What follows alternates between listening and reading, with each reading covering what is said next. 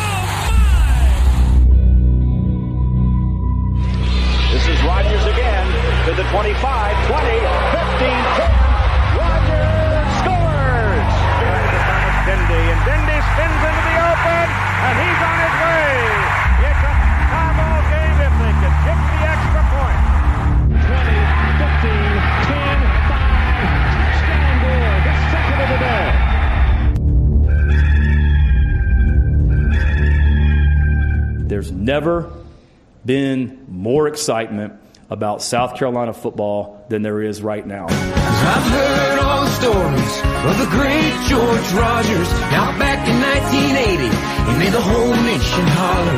And I've seen that photograph of young Steve up in old Valley, signing his name on the field. Yeah, and I love the year 2001 if it Williams, Brice, Raw. Oh, what else can I say? I'm just a big old car.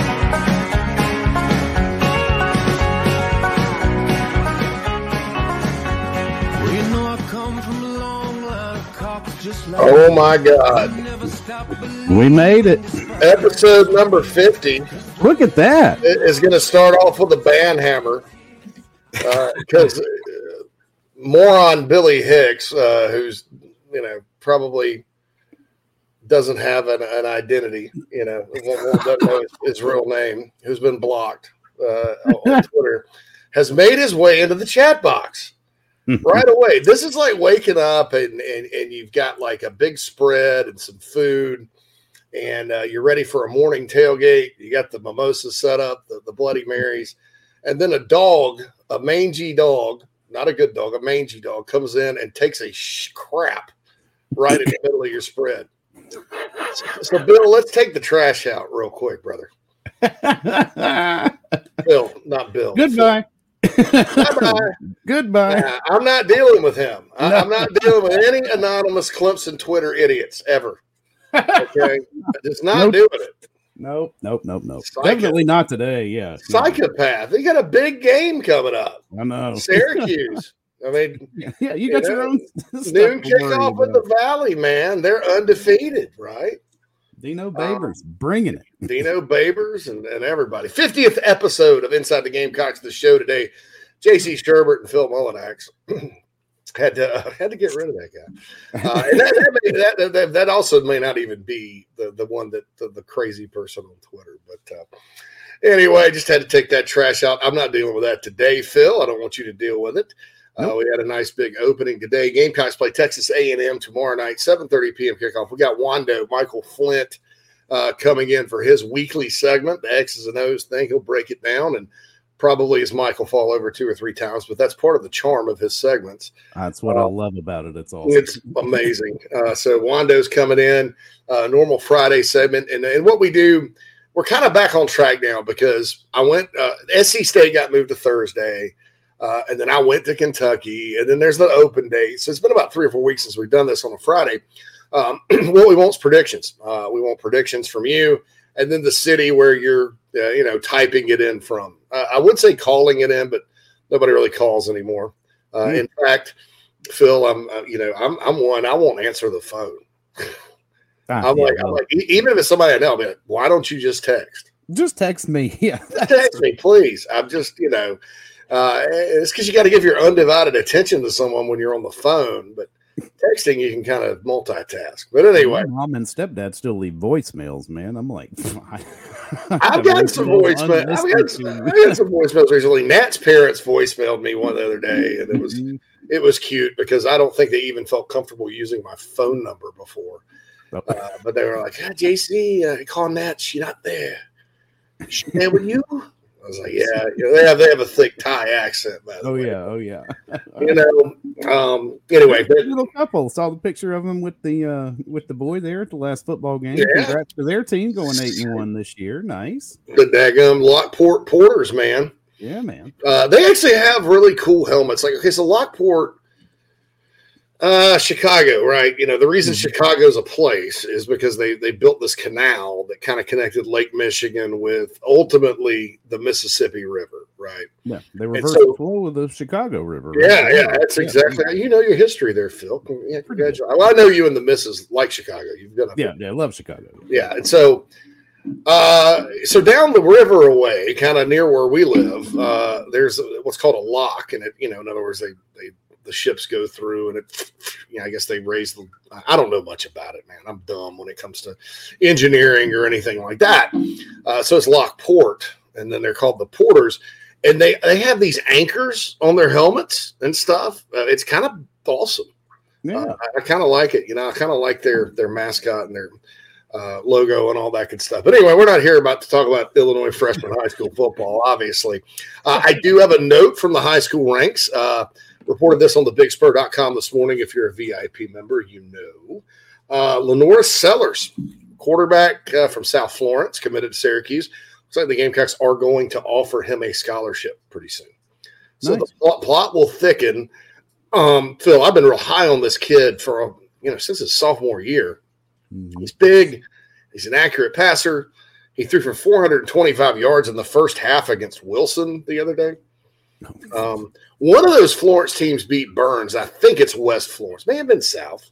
I think it's West. Oh yeah, that was um, earlier in the season. Yeah, because uh, one of my friends who's a huge Burns Rebel fan, we all went there, obviously. But uh, I Mhm. probably, I'd probably have season tickets too if I lived back in Duncan. You know, I'd have my little chair back, Burns Rebel chair back. Yeah. Be sitting how about them Rebels, man? Let's go, come on, every Friday night. Hope to beat Norman, you know. But uh, alas, I'm a Porter's guy now. But uh, you know, it, it, it the the Florence teams have played well this year, except Wilson. Uh, but this guy with Marcus Satterfield in attendance, 425 yards and a half. Uh, very accurate passer, six three and a half, 217. I, you know, Phil, I, Carolina's got a lot of quarterbacks on the roster. They got quarterbacks incoming. They got they got a lot of hooks in the water, so to speak, at that position. But I, my feeling uh, is that this kid's probably just too good uh, to just not try on. Uh, now he's got a two or three year relationship with the OC at Syracuse, who was at Virginia, where he's previously committed to. So I don't know. You know, it, it may not be easy. It, I, I- would hesitate to say. I need to get my hair in here, man. Hang on, me just a second. Uh, you know, uh, I would hesitate to say that it's a given that he flips, but you know, you got sort of home field advantage over there in Right. Florence. Um, don't want to go all the way and play in the ACC uh, in a basketball arena uh, with ten feet of snow on the ground. Uh, maybe maybe you want to play in the SEC and, and come hang out. Uh, you know, closer to home. I don't know. I, I've heard different. I, I've heard the relationship with the Syracuse OC could be tough to beat, but I've also heard he's really interested in staying close to home. Uh, you know, we know how that is, man. Yeah, SEC recruiting battles, you know, some the home team, uh, the home team's not undefeated, but the home team's batting a high percentage. Let's just say that, especially when it's you know Syracuse versus the home team. Yeah, I was gonna say yeah, and let's hope we could beat Syracuse. Yeah, and, and I'll say this: well, you know, quarterbacks though are a different breed. You know, in terms of of, of college decisions, uh, Mhm. sometimes they'll go to another school. You know that, that uh, you know doesn't doesn't quite like like a, unlike maybe a receiver or a running back or, or whatever. Uh, just because they're looking at depth chart, they're looking at playing time, they're looking at can I go in here and compete.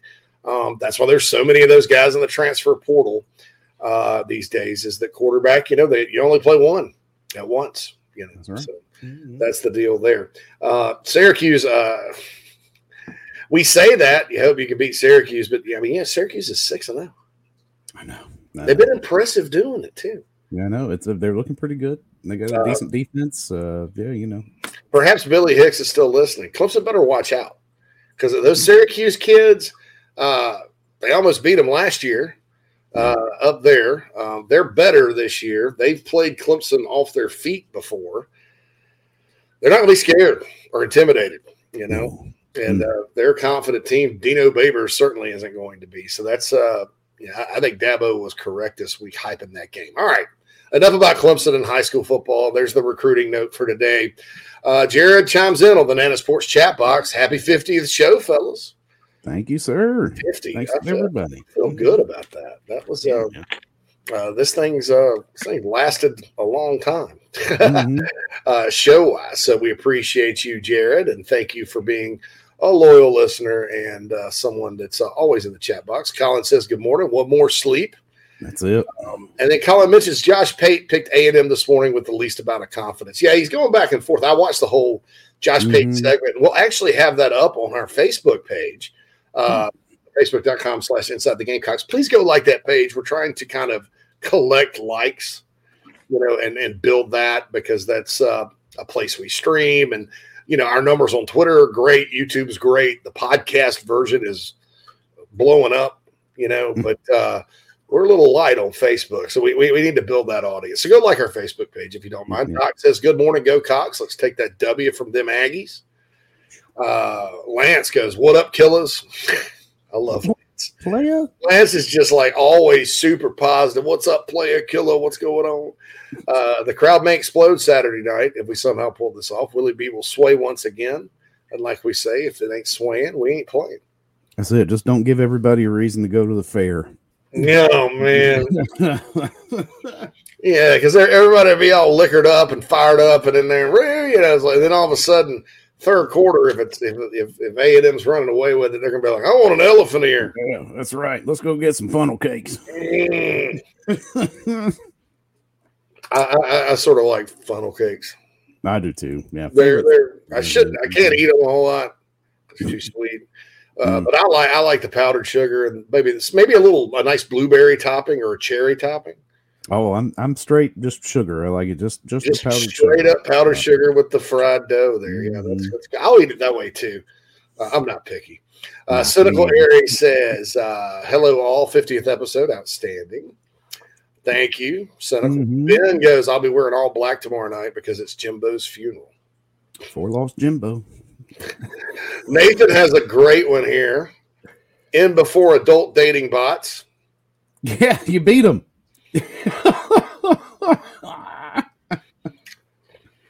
Uh, Sean says, "Spurs up, fellas." Bryce says, "Get that clown out of here." Get that clown out of here. Shut the refrigerator, clown.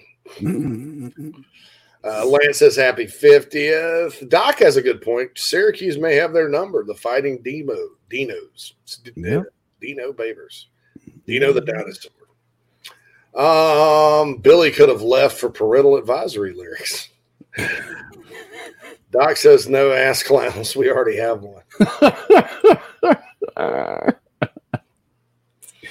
Um, right. And, and I told you guys how to do the predictions. I, I don't know. if- No poll predictions. Hey, and it goes like this like JC from Homer Glen, Illinois, 28 19 Gamecocks. And by the way, I did say uh, yesterday on the Spurs Up show, because I was like, I'm just going to let it go because this score's been in my head. And I don't want to overthink it because last time I overthought it, uh, I picked them to beat Georgia State 52 to 20.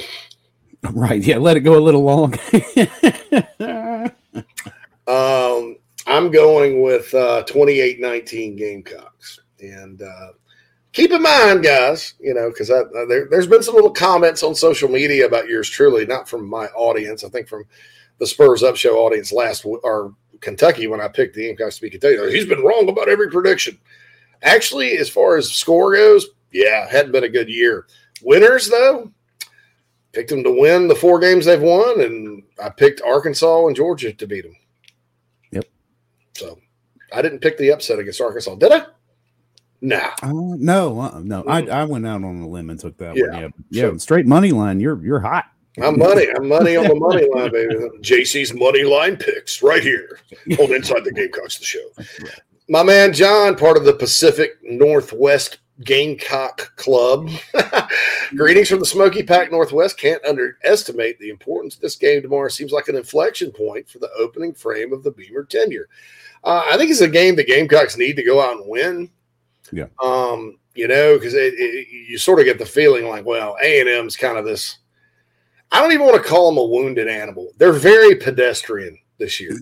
So I, I'm gonna use that word again. They're very I was pedestrian. thinking that this morning. I'm like, is this really a wounded animal? And I'm like, not really. I mean, you know, because like, I, I don't know, but I like thought- pedestrian. I thought the expectations for them were skewed to begin with. Admittedly, Yes, yeah, I thought their offense would be okay because uh, I guess I just sort of bought into the fact last year when Haynes King got hurt that took them back a little bit because they had that kid that ended up going to Auburn that hadn't even scratched at Auburn. Mhm.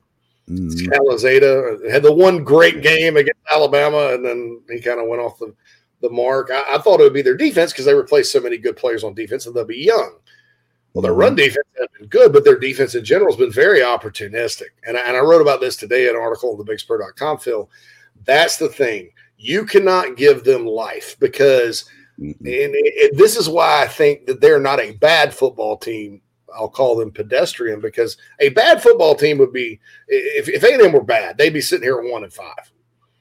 Right. You know, but Arkansas. All right. So here's two examples, and one win, one loss. Well, I'll go back to the first win. I, I broke all these down. Miami outgained A&M 392 to 264. Held them. I mean, dude, Miami went up and down the field, missed two field goals just like Bama, and then kicked three. Couldn't get it in the end zone, so they got bogged down. Um, so that's A. B. Arkansas is about to go in and go up 21-7. You know how hot Arkansas was at that Mhm. point. Uh, fumble, and the kid for A&M, Harrison, I think his name, picked it up 82 yards later. Uh, A&M seized the momentum, and then in the second half, they shut Arkansas down. Mhm. Uh, yeah. Late touchdown made it 23 21, and that was it. So close. I mean, so they won that one. Uh, the Alabama game, um, you know, it was close. They're right there on the one yard line, about to win at Bryant Denny, which is unbelievable in a lot of ways. But like I've mentioned all week, Bama turned it over four times, missed two field goals. Uh, so when you don't take advantage of scoring opportunities against this bunch, and preferably you'll get touchdowns, okay? Because I don't, I don't, I, I, I mentioned Mitch Jeter hadn't missed a kick yet this year. I shouldn't have done that because I know Oh that's no, no. shouldn't have done that. I put it in the article. Uh, but you know, Carolina's not going to go out there and stumble around on special teams or whatever. Uh, you know, but th- this offense does, you know, has had moments this year, Phil, where they have not taken advantage of scoring opportunities. Uh, Georgia was an example of that. I think the first drive against Arkansas, you could say that. I think, you know, jump over the cupcake games and then uh, two, a couple drives, you know, three drives really in the first half against Kentucky. Uh, Mhm. You left points out there. Gamecocks absolutely don't need to do that tomorrow night because this team, this A and M team's good at sneaking up on you right there. They're they're almost a spider web team, kind of like Kentucky. Yeah, I but I like think they just need a, a, a bit more capitalization because it's like when you look at their numbers, this is obviously a bend but don't break team. Mhm. And they're being fairly successful at that because they're holding opponents to low points but high Yes. yards. So you know you're going to have to take your shots. Yeah, you're going to Yeah. have to take your shots where you got them. And uh, and I don't know if you know matriculating the ball down the field into the red zone every single time is going to get it done. I, I, you're going to have to take some chances. Yeah, I, I think so. And then hopefully the red zone offensive playbook this week has some good ones in it. Really good. Um, all right. So, like I said, prediction and hometown. Queasy, 35 21, Garnet Army, Sparkle City, hometown. Uh, Doc says my hometown was down yesterday to Sparkle Vegas. I went to the West and saw Vegas. For, for those that don't know this story, uh, it was it was the '90s. Video poker was legal in South Carolina. Phil's current wife and I were Yeah, I wasn't Uh, even there, and I wasn't even there. We, we we we got hungry. You know, we had been up partying all night. We were in college, and we got this place called Simple Simons. Uh, I don't know if you guys know Simple Simon or not. I think it's on Pine Street, right across from like where Ford's Drugs used to be. And there's a hotel. There's kind of near Com- Converse, but it was a it was like Papa Sam's. It was a kind of late night breakfast place, but I you know not as crowded as Papa Sam's. In fact. Rarely were there were more than two other people in there. So I had my head down on the table, sleeping, trying to drink my coffee, waiting on my omelet. And I just got up and I had a five dollar bill. I was like, I looked to the west and saw Vegas, and I went and put it in the poker machine and won thirty five dollars. but it was just kind of funny how it was. Doc says I'm going with my gut and say 31-13. Cox start to finish. Craigger's in the chat box. Hey guys, you're late, Craig. You're you're tardy today. You're late. You're late. Yep. tardy. Uh, Clint goes, JC, would you say Sellers compares favorably to someone like Hooker? I think his accuracy this year has gotten a lot better. And so there are some similarities size wise, uh, accuracy wise. Uh, I don't know that they're identical, but out of high school, you know, that's the thing about Hooker. He's always been an accurate passer, you know. Um, I don't know. Going a million miles an hour certainly has helped him. He's in a zone, right? Can't say enough good Mhm. about him. I I don't want to go too far with that, but size wise and arm wise, I think it is. Uh, Queasy says, I love Sparkle Vegas. Let's shorten it to Spark Vegas. Make t shirts and pay players to wear them. Uh, Jeffrey says 27 23 Cox, late TD from A&M to make it look closer. He's from Maryland, making it down from Missouri next week. Congratulations, All Jeffrey. right. Yeah, man. Maryland. Um, I hope Syracuse wins. However, I bet they lose by 20 plus. Non believer in the orange. They're like one of those ACC teams that starts off well, Yeah. but you know eventually. But yeah, they've also, you know, 'Cuse has played some good teams. Now, Mhm. at Clemson and Notre Dame coming up, that, that's going to be a challenge, won't it? I mean, I actually think they'll beat the snot out of Notre Dame in the, in the Carrier Dome. You know, although upstate New York, uh, what's that crowd probably going to be, Phil? 60 40 Syracuse at best. Yeah, probably so. Yeah. Irish. Yeah, there's going to be a huge Irish contingency there. cheer, cheer for old Notre Dame. Hughes won't be able to score enough, and especially at Memorial Stadium. Yeah, Clemson's Clemson had a players only meeting on defense this week. They're not. They, they, No. they haven't. They have not played on defense consistently as well as I expected. Now, Mhm. in games though, they'll go through long periods of dominance. Uh, and then something Oh, kind of yeah. happens and somebody else scores. I mean, the other team scores or whatever. Will goes 31 21 Gamecocks. Krager says, Been here since day one. Happy 50th. We appreciate you, Craig. By the Yes, way, sir. Thank you, Craig. your package should have arrived either yesterday or today. Your magnet and your barbecue rub. By the way, uh, Billy G's barbecue rub uh, is amazing.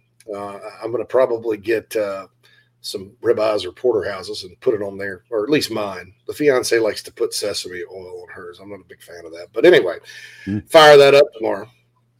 So you know, uh, Doc talks about the funnel cake, addictive fried bread and sugar. It's a superfood. Yeah, yes, Doc. You're totally correct. yeah, Austin. Austin says happy gold anniversary, guys. Look forward to more. Sonder Days says clown. Uh, Rick says four lost Jimbo has a nice ring to it. I got to give uh, Keith credit for that one. Yep, that's the He- Godfather all day. He is the master of four lost Jimbo, Sunbelt Billy. Uh, and I can't repeat what he said about Mark Stoops because I, I got a little note from YouTube about it. It's like you can't say that. No, yeah, yeah. But he's There- got some think- creative ones, definitely. I like. Yeah, yeah, he, he's pretty good. All right, Sonder goes. Sonder Days is from Charleston, 3017 Gamecocks. Nathan Crocker, Gamecocks 28 21, Chamblee, Georgia, via Clinton, South Carolina, home of the Red Devils. Red Devil, Clinton Red Devils. Uh, ben says 27 21 from Emerald Isle, North Carolina. Beautiful. Oh, nice. hmm Dexter says 30 24 Gamecocks. Uh, Krager 27 17 from North Augusta. I actually filled that address out the other day. hmm Uh, Doc's from Western North Carolina, 31 13, Cox start to finish. Doc's getting his prediction in today, man. It's the third time he's put it up there. Yeah, man. Double down Um, on that one. That's a good one. I like that. 31 Yeah. 13. Mhm. 31 13. Uh, 24 21, Rick from Jacksonville, Florida. Ooh. By the way, listen to Rick's music. Rick is a musician, very talented guy. Uh. Check that out. Check that out. Um, Matt says, Clint, I just, talking about uh, uh, LaNorris Sellers, he said, I watched his midseason film. The first name that came to mind for me is Matt Corral. I can see it because you know LaNorris isn't like a super mobile guy, but he can he can get out of trouble kind of like Matt and uh, the arm angles and stuff. You know, of course, I think Lane Kiffin really did a great job with Matt Corral because I didn't think Matt Corral was worth a poo coming out of high school he committed. He's kind of an overhyped California kid, in my opinion. He committed to Florida, then backed off, and nobody would take him but Ole Miss at the end. And Lane had just gotten there. And boy, Lane did a great job. I mean, really, because because Matt Corral wasn't throwing with Patrick Mahomes style arm angles and things like that before Lane got a hold of it. Mhm. Uh, my man Joel Jeter for the win, 27 26 Carolina. I can confirm Louisville, Kentucky is the origin of that. Sean goes, We're going to shut them down 37 7 Gamecocks. Wow. Man, that'd be nice. Uh, another member of the Pacific Northwest Gamecock Club. I don't want to call it the Gamecock Club. Let's call it the Gamecock Pack. The game Gamecock Pack, like a pack of cocks. Pack. I mean, a pack of Gamecocks. So there in the shadows of Mount Rainier. That thing's freaky, man. Yeah, you like look over one, and also there's this big white thing on the. You're like, what the? You know that Mount uh, Mount St. Helens and Mount Hood. Whenever you're up going up and down I five, it's uh, uh, it's in Mount Hood's in Portland, but they're near Portland, I guess. But yeah, I wouldn't want to. I wouldn't climb that thing, man. Oof. No. It's a volcano. You know, those are volcanoes too, because I mean, Mount St. Hel- Helens obviously erupted. Rainier is a volcano. I'm like, what would happen to Seattle if that thing? God. Yeah. Uh, he says, "Go Cox." I hope we win tomorrow. I don't have a good feeling though. Xavier's not feeling it. So, I mean, it, it, I don't feel as good as I did with the Kentucky game, but I, I feel like when you break the like, the reason I felt good about the Kentucky game was the matchups, and I thought that Mhm. you know, I, I thought the first two big losses against Arkansas and Georgia, Phil, the Gamecocks faced two of the best offensive lines at the time uh, in Yeah. the country. In the country. In the country. I mean, that, those two groups for Georgia and Arkansas were playing cohesive, blocking guys.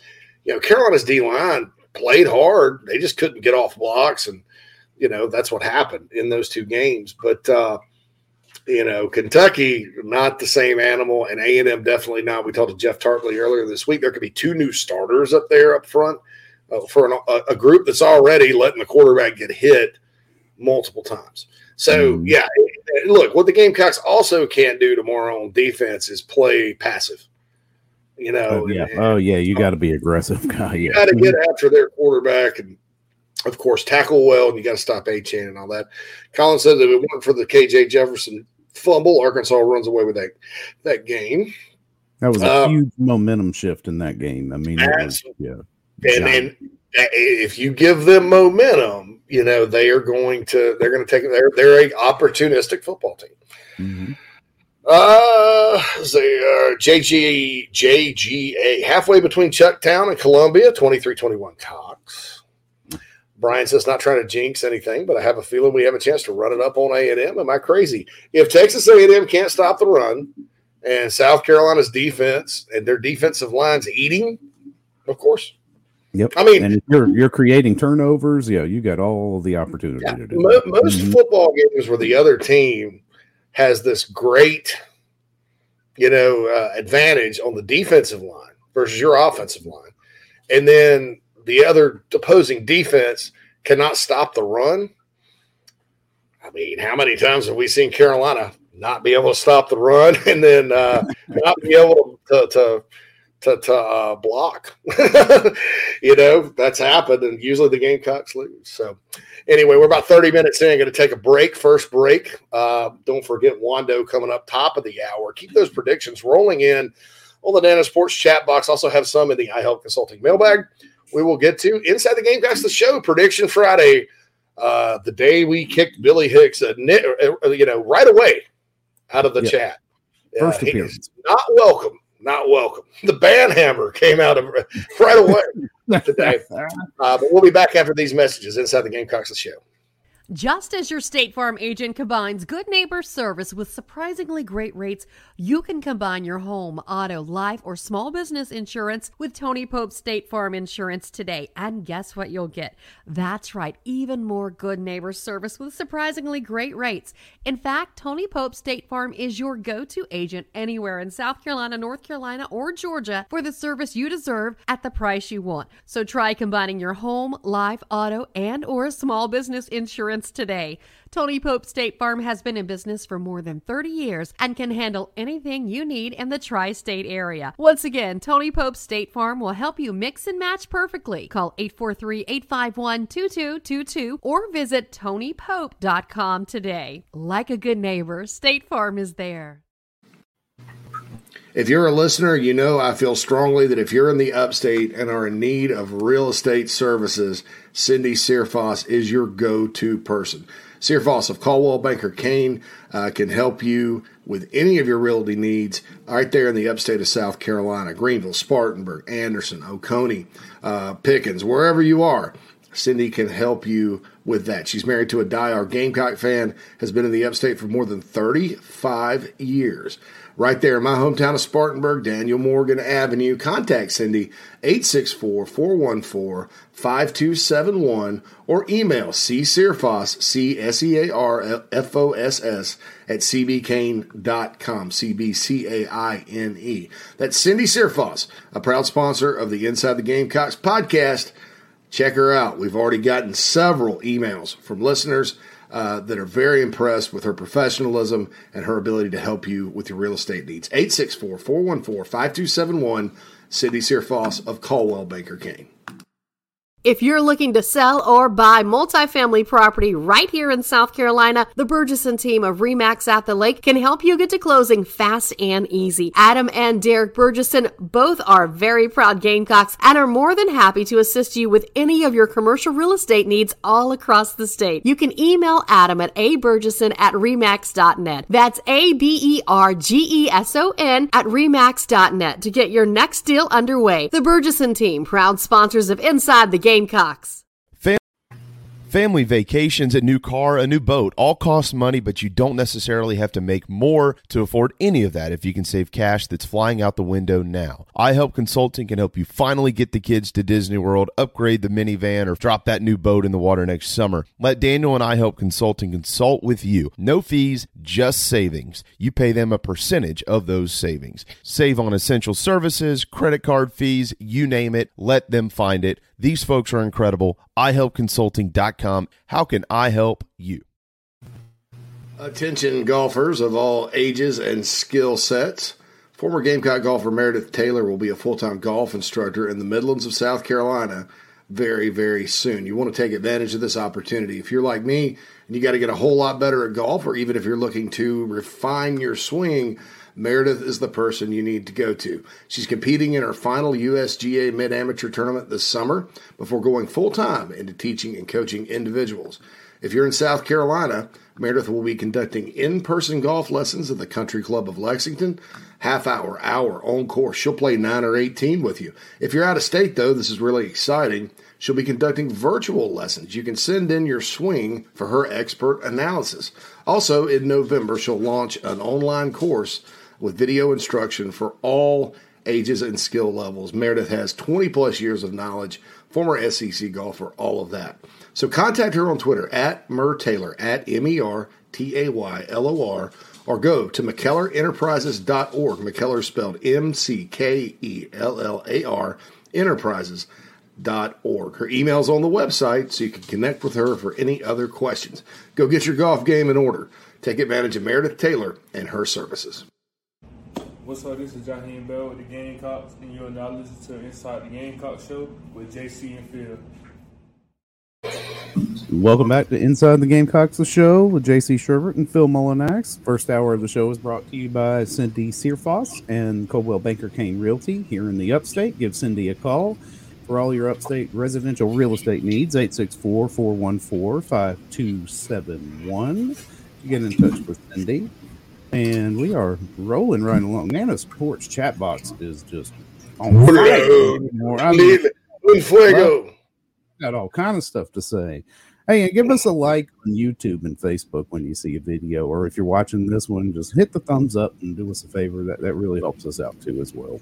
Yeah, the more YouTube, and it's, they, are called subscribers, but you don't have to pay anything. I mean, you know.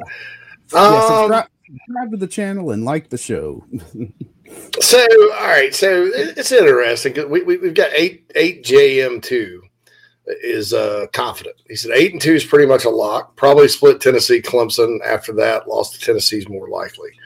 And I'll be shocked if we don't run it up on A and M. They are weak, and Spencer Rattler is really dialed in. Their defensive, their, their pass defense is good. Now, sometimes your pass defense, like that was the case with Carolina last year. It's statistically up there because you're giving up so many rushing yards. Um, so I don't know. I mean, I, I, think they've got really good athletes on the back end. Yeah. Can't make like, and like I said, mistakes. You know, Rattler's thrown picks this year. You know, you can kind of expect him to. Um, just can't do it too often. And, and, and, you know, you can't do it on your end of the field because that's going to give them life um, and get let them set them up to score. And then if you do it in their territory, that's ruining your chance to chances to score. So uh, it, would be great for Rattler to have one of those games where he four t- you know four touchdowns, couple touchdowns, no picks, fourteen for eighteen, something like that. Yeah. So, so that again, Colin goes 31-27 Gamecocks. Doc says, "What have you done?" Jeter's been automatic. If he misses it, it changes from Dang Satterfield to Dang JC. Yeah, man, I I, I put that voodoo on, on, on him. I don't, you know, look. I think it'll take a little more than a missed kick to get Dang Satterfield to James. yeah. I'll say this. It's like, all right. So that's how I say this. I'm, I'm not superstitious at all. And I live with someone that is. Like, I'm not allowed to talk about Notre Dame ever being good. Well, I think Notre Dame's got a chance to win today. Shut up. Well, what are you saying? Pretty easy this year. oh yeah, I, I, could just be negative about it now. Uh, you know, it's I, I, get told to be quiet. Can't talk about the White Sox being good. Can't talk about the Bears having a chance to beat the Commanders because obviously that didn't happen. Uh, can't wait for that Bears game Monday night. By the way. Oh man, I tell you what, they are really just killing it on the primetime games aren't they? I'm like, wow, who decided this? um, Bert goes, their red zone D is top five nationally. It is. So yep. you got to score points. You got to put points on the board. Uh, Doc says we ring the bell, Jaheim, for a nice 40 yard touchdown or two. They haven't played an offense like Carolina's other than Bama without their QB1. I would disagree. Uh, you know, Miami's kind of hit or miss, but Arkansas, good offense. Mm-hmm. With K, and, then, and that was before uh, KJ got hurt. So, again, they're opportunistic and they are kind of a bend but don't break outfit down there. Uh, but uh, I think it's important to make good decisions, play calling wise in the red zone. I think it's good. It's important for the quarterback to make good decisions when there's a decision to be made, um, and I think it's important to block in the red zone uh, mm-hmm. because Lloyd will Lloyd will get there. I mean, if you just open a hole for him. So yeah, yeah. Uh, Brian says that's how I'm feeling. I don't know why. I just feel like everything comes together in a special environment with the fair in the background. That's kind of like what uh, Jamie Bradford was saying. It's just like it feels like it's time, and you can sense that the confidence and the you know expectation is just as palpable right now. I mean, I want it so bad. I, t- yeah, I, I talked to a couple of contacts this week too within the program, and um, yeah, yeah, they, they're confident. They're confident. Now they said you can't just show up and expect to win, but they're confident. So mm-hmm. and uh, and all that. Uh, Doc says, "Yeah, best drunk food ever, Simple Simon." Because it's, it's, simple and it's it's Simon. so that's another story. So one night. I'm trying to. I'm trying to. You know, I got hungry. Got the munchies. I guess that's best. It's best described to call it the munchies. And I'm like, uh, again, hanging out with uh, with uh, Phil's current wife. Um, because we're all friends from way back, you know. That's one of the best things about this show is I get to hang out and talk to Phil every day. Yeah, uh, nice. you know, but uh, so so I'm trying to talk her into because I can't drive, you know. I'm trying to talk her into driving to Civils. I'm like, look, it's simple. It's Simon's I don't think she bid on that. I think I ended up not being able to go to Simple Simon. It was one of those where she's like, "Look, you need to shut up. Stop asking me." So, um, uh, Krager's betting app says Lloyd's at 61 yards rushing. I'm pounding the over. Probably. Oh yeah, I would too. Mm. Uh, 8JM2 says 61 is a joke. 161 is more likely. If you look at the stats, yeah. Mm. Um, Jared says 26 23 and feeling cocky. Uh, 8JM2 says 38 17 Cox. Yeah, he's he's fired up. Yeah, man. Let's take it to him. And he says Shane has no spot, soft spot for Jimbo. Uh, Austin says 28 27 Gamecocks. Bell catches a long touchdown pass for the win in two minute drill. Mm. I wish I had that faith. Yeah, I don't know if I've got the faith for that game I'm script. going to be I'm going to be less than confident if Gamecocks are down 27-21 late with 2 minutes to get the ball. Don't know why, but you know, like we said on this show and other shows, sometimes you got to pick what you've seen instead of what you hope. Uh, but hey, that'd be great. You know, everybody be kind of fired up about that. And you know, I'll say this: uh, mentality wise, you know, the Gamecocks uh, roster, you know, they've been in you know, the Vandy game last year. That was Mhm. Vandy. I don't Yeah, know. but See, I, you know, but I, I think it former gets like GA went in there and won that one for you, though. You know, Yeah, opportunistically though. I I don't I don't I think the Gamecocks need to be somewhat comfortably ahead late. Now that that may be by a touchdown, you know, or a field goal or what. You know, I'm just uh, you know, because A and M they're gonna they're gonna start to smell blood. You know, and, and, and, this is a resourceful football team with A and M. I don't know that they're the most confident bunch out there.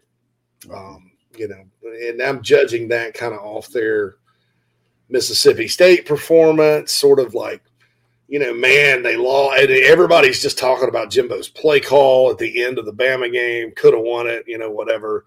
Uh, if you guys remember too, you know, and this is another reason why the transitive property does not work in in football. Uh, you know, you, you guys remember this? It's like you know, Holtz and Spurrier uh, when they were at South Carolina, even Muschamp to a certain extent. You know, they they play a, a team that they were way, way not not as good as, and, and you know it'd be close and they'd lose.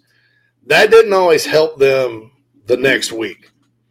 You know, yeah. um, I seem to remember in uh, 2003, Gamecocks at the time had never beaten the Gators. Uh, Zook's second year, uh, Holtz's bunch played their butts off. I mean, and lost 24 22 late. The next week, they played Clemson and lost 63 to 17.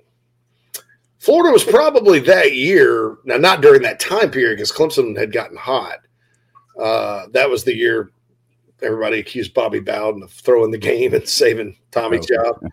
Uh, you know, but but Florida's probably the better team top to bottom that year than Clemson. And look at the different scores. So Clint goes 23 17 for Taylor, South Carolina. Will you be my neighbor? He says to like it. Yeah, that's right.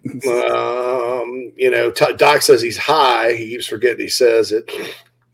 You need to go All to right, Simple all right, man. You need to get somebody to take you to Simple Simons. Uh, Riley goes 24 to 10 Cox in the seafood capital, the fresh seafood capital Oh, of state South Carolina, McClellanville. McClellanville. Man, nice. you can go get it right off the dock there, man. It's awesome. Uh, Austin says he hopes it's not that close, but they're a young, talented team. Yeah, you know, like guys like uh, Evan Stewart, really good player. Moose Muhammad's a good player, receiver wise. They got players. I mean, uh, a lot of defensive guys obviously are young but good. Yeah, well, that's Um, what I think makes them dangerous too. JC is like you can't give them anything because they are talented enough to turn that inch into a mile. Exactly. Yeah, that's what I'm opportunistic. They are. I mean, Mhm. And sometimes when you have a young team and they struggle to win, they can't move the ball. They're not necessarily opportunistic. They they kind of Mhm. stumble and fumble and give up because they're young. They're young kids. Not this A and M team though. They've they've they, to their credit, they have not played well this year or up to their potential. Not even close. But in in in the games they've won, uh, or the, the the two since Sam Houston State, which is kind of a I thought that game was closer than it should have been, but uh, I mean, thirty-one nothing. But you know, A and M didn't exactly light up the scoreboard. Um, in the Miami game and the Arkansas game, those two wins, they got outgained, outplayed, but they were opportunistic, and Yep. the score was all that mattered at the end. You know, uh, Seth Seth said, "Well, wait a minute, Daddy O, 27-17 Cox." Posting from where the Midlands meet the Low Country. Where exactly is that? Where would you say that is? Where are you at, Daddy? Are you in about uh like the Harleyville, Holly Hill area, Daddy? O? Is that what we're looking at? maybe toward maybe after 95 and 26 i don't know Mhm. uh, let us know seth says 37-34 gamecocks we lean on our weapon kicker jeter coming live from a ups truck in soda city there you go, man. get that get those packages out brother uh, don't come to my house my dog he doesn't like ups or he hates fedex worse and he, he can't amazon will i mean i'm worried he's going to have a grabber like a heart mm-hmm. attack. Like I I don't mm-hmm. know if dogs do that. I mean, I, I know sometimes. I mean, he gets that upset. Mm-hmm. That upset. Nothing like golf carts. Rick says, "Thanks, JC. Grew up in Goose Creek. Again, check out Rick's music. It's it's good. It's good stuff. Rick Young music. Check that out." Um, Xavier says about Mount Rainier, he's like, sometimes if you don't know better, you think the snow capped Rainier is a cloud. Ah, Doc's not the only one smoking a, a little ganja today. Is I'm kidding. yeah. I think it was you, Rainier. Yeah, that's good. That's good, Xavier. Good. I know you're out working, bud. Uh, Bert says A&M's red zone D is top five nationally. We have to have some explosives. Yeah, and that's one thing this offense has gotten more of this year's explosive plays. It's when you look at Kentucky, it's a sample size of one because, uh, well, really Arkansas too, Phil. I mean, know, when Carolina had, you know, before garbage time, they weren't really like driving. I mean, they got good field position on the the first touchdown drive where they ran it. They didn't even throw a pass and scored a touchdown, which probably should tell you that they should have probably run it a little more. Um, but uh, Kentucky, it was a mostly just explosive plays. I mean, the pass to Brooks, the, the pass to Wells, uh, the reverse uh, was set up by a 45 yard run by Marshawn Lloyd. Um, so I, I do think, Bert, that's a very big key for this game. So thanks for that. Chancey says getting Boogie back this week is a huge deal. He and Pickens need to have big- big games in the middle. I must say this. I, I do think it is because I think you need to rotate. And I think when Tonka's been going out, they've been losing a little something. Um, you know, Nick Barrett's been playing some. He's been playing pretty solid, but man, you have that like you can keep Boogie and Tonka fresh the whole game. And you know, keep in mind Boogie's missed some time, so he may not be in great shape. But I think he can go in there and give you some plays. That is big, you know, especially when you're talking about an offensive line. Again, it's going to be banged up with some new faces. You start getting penetration, it's going to be a lot easier for Sherrod Greene and Brad Johnson, hopefully. When I say hopefully, there, the safeties, whoever's tackling somebody, to go in there and clean up. Oh yeah, Uh, for sure. Yeah, because they like that inside zone play too, so they're going to Uh, try to run the middle. Mhm. They will zone you. They will zone you quite a bit. They will zone you quite a bit. Sauter says he hopes Boogie comes back angry. My understanding is he is. Uh, Boogie Pickens, Burch, Tonka, SC boys need to shine this weekend against that A&M. I agree. Sean says I played football for Laurens. Byrnes always kicked the S out of us. Class of '92. So you're a little older than me. Uh, I was class of '95 uh, at DR Hill, though middle school, where I had my athletic glory. Um, we always scrimmaged Laurens, uh, the junior high. They were the Tigers. They look, their uniforms look like Clemson, except they have white helmets. But the Laurens Raiders were once a very, very tough out for a lot of people. I don't know how things have changed in the state or, or not, but that's it. Uh, Lady says, I'm going 34 17. Sounds crazy, but their strengths on D are their weakness, and their offense doesn't really have a strength except perimeter runs. And we've been strong against that, I feel. Yeah, Carolina's done all right. Yeah. Uh, 8JM says, Why did you chuck Billy Hicks, JC? Should have let him stay and owned him. Uh, because uh, I just, I'm not feeling that today. I'm not feeling it today. Now, hey, look, one uh, some other time, perhaps, but but not today. Today is the day before a game. It's Friday. It's a beautiful day where I'm at. By the way, It- I was worried we had seen the last of summer. So it's supposed to be 77 and sunny. Oh, hey, you're beating us. It's going to be nice and chilly today down here, but still beautiful nonetheless. Exactly, beautiful South Carolina. It's never there's never not beautiful down there. No, that's right. It, it's funny because like you uh, you know getting married or whatever. I called Atalaya State Park or Huntington Beach State Park to see to inquire about a vi- uh, Castle as a possible venue, which I think probably would be a good venue. Now we we could not find a venue, so we're going to put it off till next summer, summer 2024. Um, but they always answer the phone. Any kind of state government. It's a great day in South Carolina. We're having a great day. We're having a great day in South Carolina. And I'm like, oh, I almost cried. I was like, I miss it. Thanks so much. I missed that. Everybody's saying that up here. They're just like, what do you want? Ah. Ah, Bears. Bears. Beef sandwich. Wow. What do you want? Anyway, uh, my, my bad. 76 Gamecocks. 24 20 Gamecocks. 76 is a strong poster on the Big Spur, by the way. Shout out. I'm giving all kinds of shout outs today. Chancey says the number one concern with their offense is the Achane. I don't think we can stop him, but we can hold him to a quiet 100 yards, limit his explosive runs. Now he hadn't put up Chris Rodriguez numbers, man. I'm, I'm the rushing numbers for A and M are interesting. App held them to 83 on the ground. App State. Uh, they only had 124 rushing total against Miami, 136 against Mississippi State. They got outrushed. 70 against Alabama. Phil, can you look up how many uh, rushing yards Tennessee had against Alabama? Oh, yeah. Because I'm, I'm going to use the transit property. Lady Bree uh, clarifies our strengths are their weakness. Yeah, Carolina. Yeah. Well, what can Carolina do on offense? They well, they you know against certain teams, they're able to line up and run it with Lloyd and open up quick passes and things like that. And then you know Carolina probably the best. You know, it, may be the second. We, may look back on this year and go, well, the secondary was really really salty. But I think right now you have to say Carolina's defense is so much better when they're when Carolina's defensive line is uh, what I like to call eating. Let them eat. Mm, Let them eat. Yep. And Alabama gave up uh, 84 and a half yards on the ground to to Tennessee. Tennessee. So there, that's so that's that Bama run defense, right? Yeah. how, how many how many yards they give up passing? A million? Uh, yeah, might as well have been 307. 307. Here, the, the most glaringly obvious number was five turnovers. Mm. Can't win that way. Mhm. Yeah, so I, I don't know. Carolina's turned it over a bunch, but Bama's got nine turnovers the last two games, and has missed how many field goals? Mhm. Oh, I know. Yeah. Well, the inconsistency, I think, in A and M's run game is entirely indicative of a- an offensive line that has just been patchwork. You know, not solid, can't gel because you keep running new guys in and out of there, and that's one of the weaknesses that you're going to have to exploit. on- Yeah. tomorrow. I mean, if you can't take advantage of that, we're going to have a long day. Yeah, it's going to be tough. And I'll tell you this: South Carolina, since Jakai Moore has gotten and Dylan Wonnum's come back and gotten healthy and stuff like that, you know, they've got a kind of a nice four man rotation going to tackle now. I think the interior is playing better. That Carolina offensive line's gelled to a certain extent. Now, are they super duper?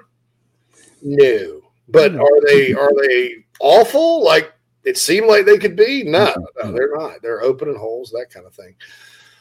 Chancey is only on perimeter runs. They struggle running in the middle, and that's been our biggest weakness, defending the run. Yeah, I think uh, you know Jordan Burch has to set the edge. Gilbert Edmond has to set the edge. The safeties and corners for South Carolina have to tackle. Uh, Gamecocks are not good uh, in terms of avoiding missed tackles. I think um, somebody had a stat, SEC stat cat or somebody. Gamecocks are 13th in the league in missed tackles. So can't miss tackles. Can't if you miss Achane or Stewart or a lot of these guys. Yeah, I yeah. Um, you know, so penetration is good. Meredith, there he is. There she is. Happy Meredith. 50th episode. Checking in from Mount Vintage practice round. nice. Good luck to you. Mm-hmm. Looks good. Uh, 76 says missed the beginning of the show. Who got booted? A Clemson troll. Yeah. Uh, one of those anonymous Clemson Twitter accounts. Uh, so that's it. Chancey says Green, Sherrod Greene, Brad Johnson have to tackle well this weekend. Same with the freshman safeties. I actually think, honestly, I, th- I think Green tackled pretty well. Brad, when he gets there, he tackles well. Sometimes he gets out of position, but uh, I think Brad Johnson on passing downs, you know, look out, look out for him a little bit there. Um, but Ibn War, Emmanwori and Smith, man, have tackled. We've seen some pretty terrible uh, tackles or tackling efforts out of the safety position.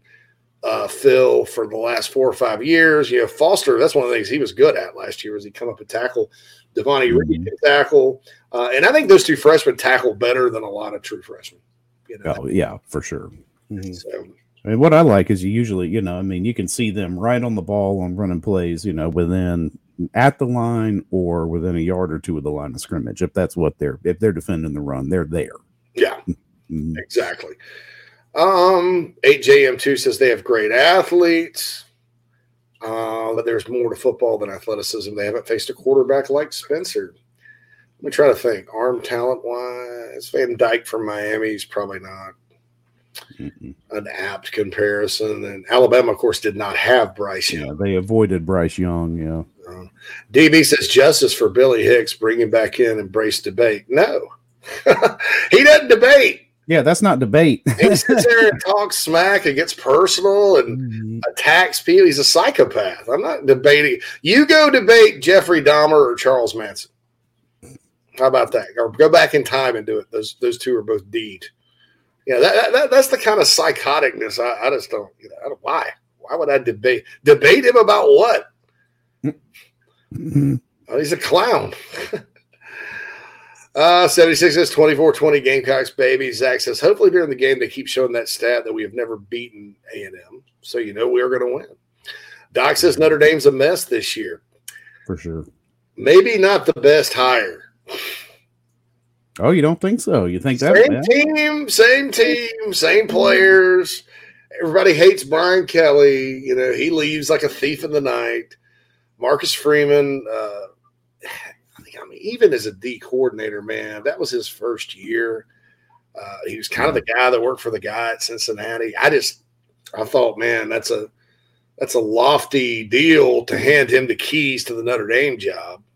And uh, and look, man, they've lost to two horrible teams. And and, and, you know they they lost to Stanford and lost to I mean Mar- Marshall's not Marshall. Yeah. Neither, I wouldn't say they're horrible, but Mar- it's, it's like you know Marshall goes up there and wins in South Bend. You're like they're going to win the Sun Belt. No, No. no, no, not else. Louisiana at home the other day, transitive property, right? Uh, so that's the thing. Uh, I agree with DB. That guy's a clown. JC would destroy him. It would be fun for all of us to watch. I know, but that, that's not what this show's about today. We don't, yeah, we don't, we don't want to. Yeah, don't want to be so aggressive and Um, Zach goes. They did that against Alabama, Tennessee about the 15 game streak, and I knew like after the sixth time they showed it, Tennessee was going to win. yeah, superstition. Uh, but yeah, I was saying I'm not superstitious. I wore the same shirt to the game in Lexington this year that I wore the game in Columbia last year against Kentucky, which was a which was an ugly loss. A game was a loss. Yeah, that's I right. should have had. I wore the same shirt. I don't believe in superstition. Uh, 76 don't hate on my Chicago Bears just because we suck. Hey, they're mine too. I've inherited these guys. I didn't ask for this. I didn't ask for any of this. I didn't ask for any of this. I moved up here in 2019. They were coming off a playoff berth where they remember they lost the playoff game because that kid from Florida, the kicker, missed the field goal Oh point. yeah, that's right. So everybody's like Matt Nagy, and I took one look at Matt Nagy's offense, and I prayed to the good Lord that one day, you know, South Carolina would not have that type of offense, and unfortunately, they, kind of do. But um, you know, so so I was all like getting rid of Nagy, and dang it if they, they didn't go like get a new guy that runs the same kind of stuff Nagy does, and they draft poor Justin Fields, and then they're like, all right, we're going to go bargain basement dumpster fire at receiver. You know, we're not going to get any good receivers. They got two good running backs that run hard. They they they let some free agents go on the offensive line. Uh, amazingly, they're still good on defense, which is just a fact. Every year, Bears good on defense. Yeah, we're good on defense. Beef sandwich. Yeah, but So I- if you take Roquan Smith out of that, they're done. And, he, and he's It's- wanted out all year. One guy, yeah. Uh, John says, got to force King to beat us because I don't think he has it in him. Yeah, with his arm, not his legs. Don't let him start to run either. That's another kind of secondary point. Don't let him get after you. Um, D- Joel says, does Satterfield know Jaheim Bell's available for this game? It's a good question. It's a good question. Nobody asked him that uh, at his press conference. So My man. One more prediction in from J Rock. The offense has its breakout day game. Defense makes a statement. Gamecocks go off in front of a sold out Willie B. 35 14 Carolina. All right, Mhm. keep those predictions going. We got to get to Wando, so we got to take a Uh, break. he's actually uh, he's gonna uh, twelve thirty. Twelve thirty. Got to got Oh, oh, we got, we got to. Okay, that's cool. He's got to get his mic set up, right? Yes. All right. So, all right. So since Wando's uh, twelve thirty, what we're going to do? We're going to come back. I'm going to get in the mailbag a little bit. Keep reading your predictions on the chat box. We got some stuff on Twitter too. Some predictions coming in from all over the United States. Um, and uh, we'll be back after these messages. If you're a listener, you know I feel strongly that if you're in the upstate and are in need of real estate services, Cindy Searfoss is your go to person. Searfoss of Coldwell Banker Caine uh, can help you with any of your realty needs right there in the upstate of South Carolina Greenville, Spartanburg, Anderson, Oconee, uh, Pickens, wherever you are. Cindy can help you with that. She's married to a diehard Gamecock fan, has been in the upstate for more than 35 years right there in my hometown of Spartanburg, Daniel Morgan Avenue. Contact Cindy 864 414 5271 or email csearfoss, C S E A R F O S S, at cbcaine.com, C B C A I N E. That's Cindy Searfoss, a proud sponsor of the Inside the Gamecocks podcast. Check her out. We've already gotten several emails from listeners uh, that are very impressed with her professionalism and her ability to help you with your real estate needs. 864 414 5271, Cindy Searfoss of Coldwell Banker Caine. If you're looking to sell or buy multifamily property right here in South Carolina, the Bergeson team of REMAX at the Lake can help you get to closing fast and easy. Adam and Derek Bergeson both are very proud Gamecocks and are more than happy to assist you with any of your commercial real estate needs all across the state. You can email Adam at abergeson at remax.net. That's A-B-E-R-G-E-S-O-N at remax.net to get your next deal underway. The Bergeson team, proud sponsors of Inside the Gamecocks. Hey, hey, man, are you sick and tired of your business computer guy? Yes, he takes forever to call me back and doesn't always respond to the requests. Yeah, same here. I'm paying him good money. I constantly have issues, and I'm worried he's not backing up my network and securing it properly. Oh, I feel that, man. My head hurts, but I have a good lead on a good idea.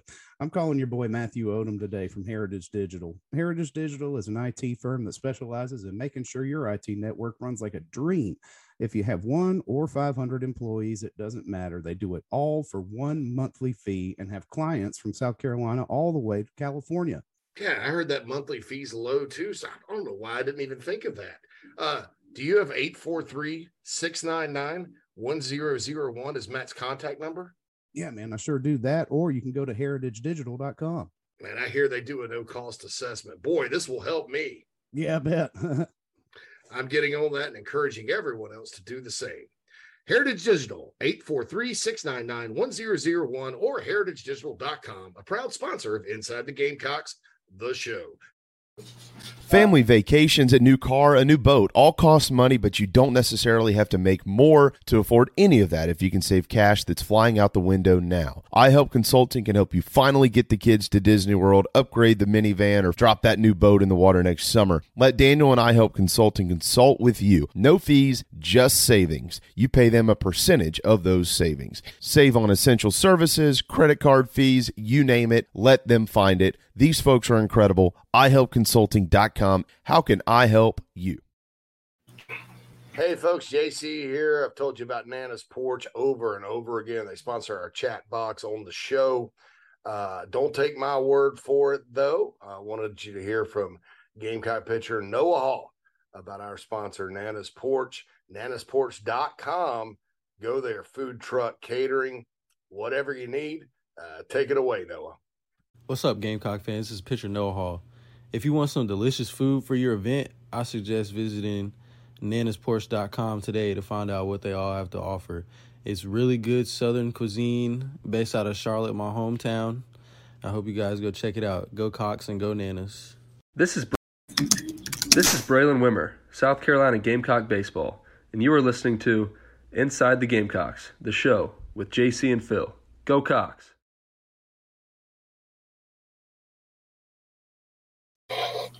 Welcome back to the show, everybody. Inside the Gamecocks, the show with JC Shurburtt and Phil Molinax. The second hour of the show is brought to you by the Bergeson team at Remax at the Lake. Give Adam or Derek a call or shoot him an email at abergeson at remax.net. That's B E R G E S O N at remax.net. You know, JC, I don't know how I feel about this game. I mean, I know how I feel. I want to feel confident. I want to feel, you know, but kind of like you, I was thinking about scores. Like I, I kind of locked mine in on Wednesday and how I think it's going to go. So as we're throwing out predictions, I'm officially going with 25 17 Gamecocks. 25. Are you thinking they're going to throw the two point play in there? I think there's a Like two they point do. play there. Yep, yep. I think there's a two point play. A and M uh, trying to drive at the end of the game and uh, ends up with an interception. Kind of ends like Kentucky did last week. Nice. All right, Phil's locked it in. I went 28-19 Gamecocks on Spurs Up Show yesterday. I just decided to do it. I was like, I'm not going to overthink it. Lance says, I know you taught recruiting, but who are we in for at wide receiver that you have a legit chance with? I would say the portal. Uh, I would also say there's some names that could pop up, but I would say I think to hit the transfer portal again for The portal. Joseph says, I'm going 23 4 15, wacky win for the Gamecocks. Uh, Chancey says, remember, A&M has had a bye week too. They've been hearing nothing but criticism for two weeks. I anticipate them coming out throwing haymakers. Well, you know, I agree. I hope so because I mean, if they're doing that, they're desperate. They're going to be pressing. Yeah, they haven't thrown very many haymakers all year. Yeah, we think Carolina starts slow on offense. You- look A and M punt, punt, punt, punt, punt, punt. Tiffany says it wouldn't shock me to beat A and M in Missouri than lose to Vandy. Let's hope not, Tiffany. Oh no! Don't put that out into the universe, Tiffany. No, take that back. I, I've, been, I've been worried about that myself. I'm like, just Mhm. something about just the, the game being close last year. It's in Nashville. It's it's you know, you know, you've got so much motivation if you're South Carolina for A and M and Missouri, and then you go to Vandy. It's a team you've beaten like 15 years in a row. I feel more worried about that if Vandy beat Missouri tomorrow. Yeah. Like, don't don't let them get a sniff of any success. You know. John goes. He makes a good point here. So many of these games seem to come down to which team has the most to play for. I think A and M's already had the air out of the balloon, whereas we have so much in front of us with this win. Yeah, yeah. Carolina. You know, when, when you're the Gamecocks, okay, so you, technically they're still in the East race. It would take some craziness to happen to get in that three way tie, right? Mm. Uh, or something, or Georgia would have to lose to Tennessee and whoever if Florida. If Florida beat Georgia, maybe you start thinking about. But uh, Georgia has well, Georgia's got to go to Mississippi State, don't they? Oh, that. Uh, yeah. So They- they'd have is to it lose. at? Yeah, I think it is. they? in- It's Starkville, so they'd have to lose to. But still, they would still get the tiebreaker, though. Well, no, Carolina would only have one division loss. Is it Very division? fascinating. Yeah. Well, because if you got if you you know so say say Tennessee, Carolina, uh, Georgia all finished six and two, and Tennessee would have who's Tennessee going to lose to though? Besides, see, they would have to beat would be Georgia, like Georgia and South Carolina, which would put them out. It and then they. be- Yeah, but okay. So, so who's Tennessee going to lose to? They, they didn't lose to Bama, so they've got who? They got Tennessee Martin this weekend, which is a joke. Yeah, uh, was seventy to nothing. But uh, uh, so they they still have to. Oh, Kentucky. Oh yeah, they got They yeah because uh, Kentucky. Yeah, yeah, Tennessee, So- Martin, Kentucky, and then Georgia is their yeah. So if Kentucky and Georgia catch them in the spider web. But see, you want a three way tie because Georgia and Carolina head to head would be six and two. Mhm.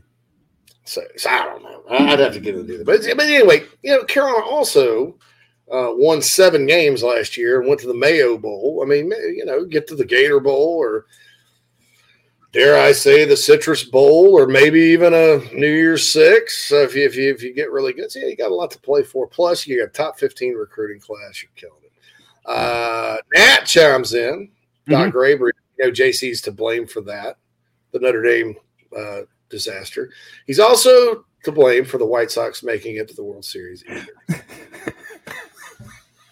It's all your fault.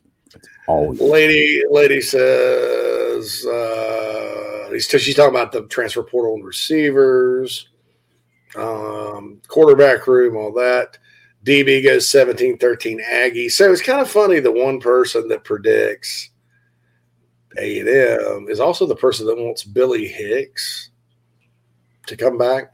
This is true. I'm not ready to ban Hammer yet, but yeah, it's kind of you know, Just keep an eye on it. We'll keep an eye on it. Yeah, but we I think we got a uh, uh, an Aggie prediction in the uh, I help consulting mailbag on Twitter. Hold on, I was looking at. yeah, read that. Let's see, where'd we go here? Oh, I just lost it. Darn it! Oh, Oh, yeah, yeah, yeah, yeah. Uh, yeah, here it is. Satterfield has gotten overconfident since beating UK. Look to see Bell and Joyner out of the Wildcat, surprising no one. 27-13 A&M. Who, Uh, uh, you know what? I, I will. My head will explode. You'll be able to hear me lamenting that from Everybody's head will explode if that happens. Wildcat with Bell and Joyner. Yep. And Xavier officially put his 28-24 A&M uh, in from uh, Wenatchee, Washington on, on the I Help Consulting mailbag. Bonacci. Yeah, that's cursed light. He always does stuff like that. uh, he predicts like crazy. Yeah, so it's all good. So Wenatchee. Isn't that the name of the gunner from Pulp Fiction with uh, what, what's his name's monologue? Christopher Walken. A gunner named Wenatchee. No, it's Winocki. Wenatchee. Yeah, Wenatchee. yeah. Yeah. Uh, Hunter from the passenger seat passenger seat on I twenty six says twenty to ten Gamecocks. Uh, Lance Lance is ninety to nothing. Yeah, I saw that.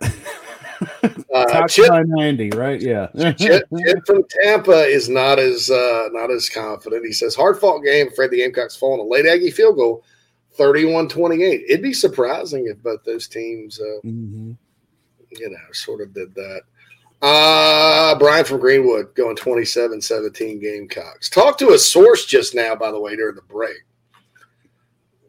Not going to tell you guys who exactly it was, but uh, knows some SEC football, and uh, we were talking about the game. And um, he he reiterated to me that A and M's offensive line's a dumpster fire.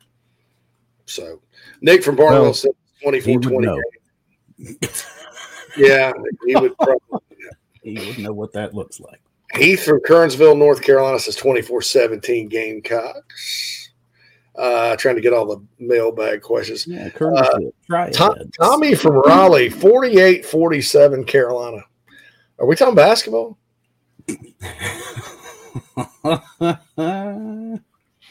So, I like it though, T. Way to go. Oh, there's a okay. So anyway, so that's all that that's the deal there. So predictions coming in from all over the United States, the state of great state of South Carolina, all this good stuff. Tiffany goes, How do we overcome Marcus Satterfield? It's like he forgets players, forgets you can throw the ball in the middle of the field, forgets to throw the ball down the field, he just forgets. Look, it, it is like Jamie. I'm taking the Jamie Bradford approach to the subject. Yeah. It is what it is. But from talking to some people, some contacts close to the program that, that agree with me completely and agree with you, Tiffany, and everything else. They're like that. It needs to be something needs to be done. It needs to be fixed, and one way or the other. Uh, but there's no reason why Carolina can't win the next four games, even with what's going on on offense.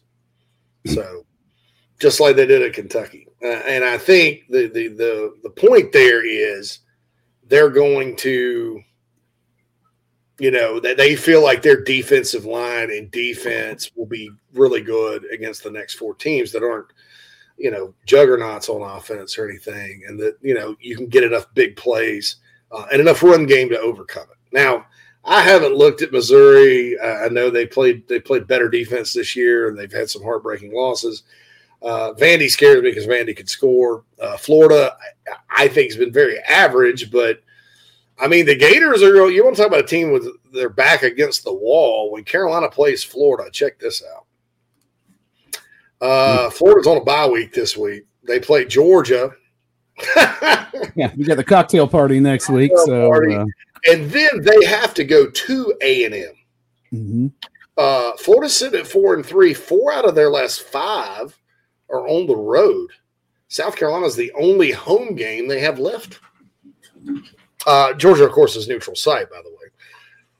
But they only have one more game left this whole season at the Swamp, man, and that's Yep. against the Gamecocks. So that's that's going to be one of those things where you're going to face a, a either a team that's already kind of mailed it in as the Gators do, or that'll be a team that'll be really fired up to beat the Gamecocks. So we'll see kind of what happens there.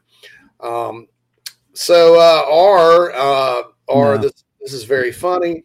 I'm not going to talk about it on. I'm not going to repeat that. but uh, probably hard to bring down, and and also hard to Uh, Don't even. Don't. hard to get a grip on. Or, or, or, or, or he's hard to get your hands on. I don't know. How- How do you say that? I'm not even going to try uh, because I Yeah. know I would. yeah, I'm not. We're not doing the I would go over the edge. He can't see. Right, Chancey says A and M's roster is the second or third best we faced this year. That's what makes them scary. It hasn't happened yet, but if their four and five star players play to their ranking, we could be in trouble. But that doesn't happen in like real football. You know, the, uh, football is de- uh, like a gradual developmental process. You know, it- it's not like okay, so basketball, like Kentucky will go through a year with some young players, and then they may finish what eighteen and twelve. Uh, they sneak in as an eight seed, but then their talent kind of clicks uh, and takes over because those are just really good players. Well, basketball, your your young great players are, you know, the same. I mean, they, you know, you can- you can step on, but football, you just it's just not going to happen. Now, could the D line play their assignments better this week after the open day? Could they have simplified some things? Absolutely, but you know, look, man, all those five, it doesn't matter. You know, South Carolina's got five stars. South Carolina's got future NFL players. They don't have as many probably as A and M top to bottom, uh, but but Carolina's got an older football team. Um, they have the advantage, I think, on both lines of scrimmage, uh, which I never thought I'd say that because last year obviously they didn't have an advantage on either one, you know. But uh, I just I just thought Chancey, I just I, I I do, I do not believe in living in fear of recruiting classes on paper when they're this young. Uh, and Lady Bree says they're riddled with injuries. DB says St. Matthews is where the Midlands meet the meets the Low Country. St. Matthews, so that's where we're calling it. What about Orangeburg? I mean, Orangeburg's right up more down the road. I don't know. Yeah, Calhoun County might be a little early before you. I don't know. Uh, who- who- I don't know. Yeah, yeah, that's, that's a great question. We, we're going to have a poll question this summer about it. That's right. Uh, Seth goes purple and orange on the FedEx drives dogs crazy. Uh, lady says, "Wow!" And here I was thinking you were much older than me, JC, only six years. I think I look at these days, right? That's right. Haven't gotten great. Look, it's coming in dark, Phil. It's not that yeah, bad. man, you're looking good. Dark, a little salt and pepper on the beard. Mhm. Uh, DB played it easily, and Laurens was always big, dumb, and strong. I, I played him in middle school. They were fast. They had a lot of athletes. 76 says, I like us over A&M. We should go into Willie be hungry and leave full with a win. Yes, sir. 76, appreciate the shout out. Tiffany says, I hope you're right, 76. Listening today to get hope. There's always hope, Tiffany. There's always hope. That's Joey says it's cold in Gaffney, South Carolina this morning. Laurens won the 4A state championship in 91. Go Raiders. Cocky Gaming. He always brings the Cocktober strong. Oh, yes, Cocktober, baby. That's right. Um, highlight of the weekend will be totally normal and well adjusted Aggie yell leaders, not creepy at all. hey, they're going to be at the State House tonight, right? State Midnight yell practice at the Yeah. State House, the state of South Carolina. They, Under the shadow of John C. Calhoun. Let's go. Yeah, yeah. You remember before the app game when they were talking about uh, the Appalachian State don't even know where it is, and it's a hillbilly school or, uh, or Can't something. even and, use a map. can't use and then, and then they get in there and, and, and then they beat them. Embarrassing. yeah, it is. Um, keep it going. Craig says, just open my package. Thanks, my man. Thank you. Uh, Zach says, we're towards the bottom of the SEC in total defense. Yeah, Zach, that's true. But look, man, didn't give up a lot of yards and points against Georgia State. Had a bad half against Charlotte. One drive when SC State put their backup quarterback in, they caught him off guard. Kentucky went nowhere you know, really against them. So nowhere. You know, I mean, they had one drive in the first half, busted assignment for the touchdown. Second half, they went nowhere. So I'm not worried about stats on that total defense right now. Uh, Doc says mid 60s. Last I looked at the stats page, 77th on offense. John goes, go Bears. Bears. Bears. Um, Jared says was the Marcus Freeman hire on the same level as when West Virginia hired Stewart. Seemed like the same kind of emotional Mm. hire. It was emotional hire, but Mhm. here's the difference: Stewart won the Fiesta Bowl And Nat still hasn't forgiven me for Notre Dame blowing that lead against Oklahoma State and, and come after me, I'm a man, uh, in the Fiesta Bowl last year. We were sitting there watching. I was in here watching an SEC game. She is in there. Notre Dame's up like by three touchdowns. I'm like, ah, they're going to win. Well, they lost. And I've never heard the end of it. She would not even talk about college football for a month. Uh, Nathan says, How have you convinced yourself not to be superstitious? Because I live with the most superstitious person on earth. Um, 43 in total D, 354.3 yards per game. That's sixth in the SEC, seventh. That's middle of the pack. It's not bad. Tiffany asked if Notre Dame could open this year. I think I don't think you fire the guy after one year. No, you can't do that. That's that sends the wrong message. Uh, Twisted Chicken, JC blocking trolls like Carolina blocking punts. Boom, touchdown, Carolina, touchdown, JC. Not me. Uh, Zach says in two or three SEC games, we've given up 40 plus points. Why, why are we still talking about this? Uh, I mean, look, yeah, they played Arkansas when they were red hot. They played Georgia when they were red hot.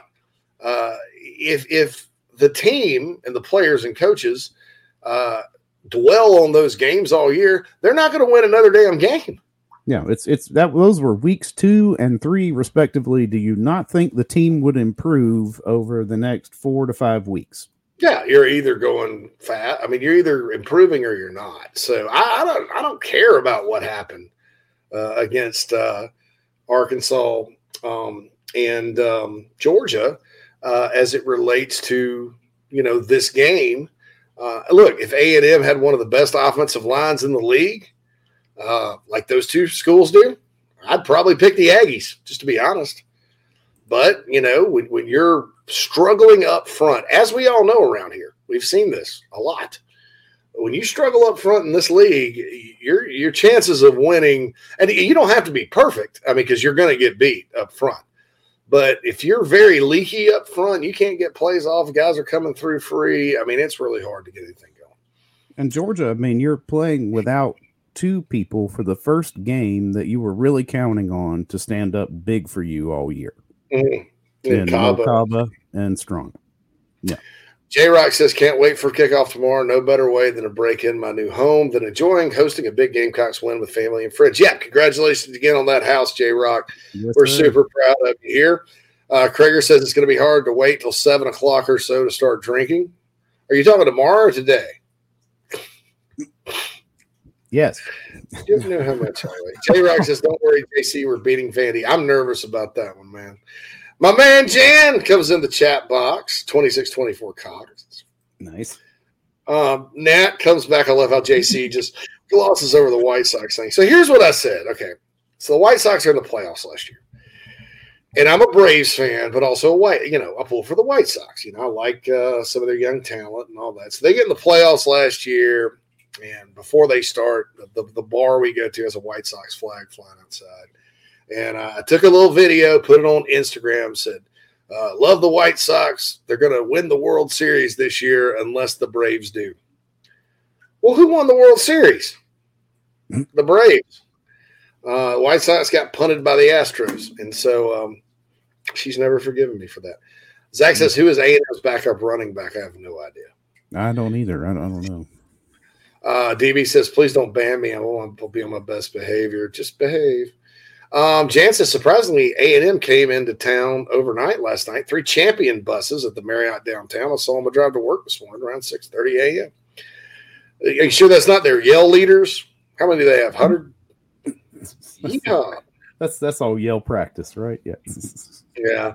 Uh, Joel says you and Nat need to go to the Vandy game. That's actually a. It's not a bad drive from here. It's probably seven hours to Nashville, uh, and have a big the Big Spur gathering before and after the game. Ah, Joel, I, I, know what you're getting at about the Big Spur gathering.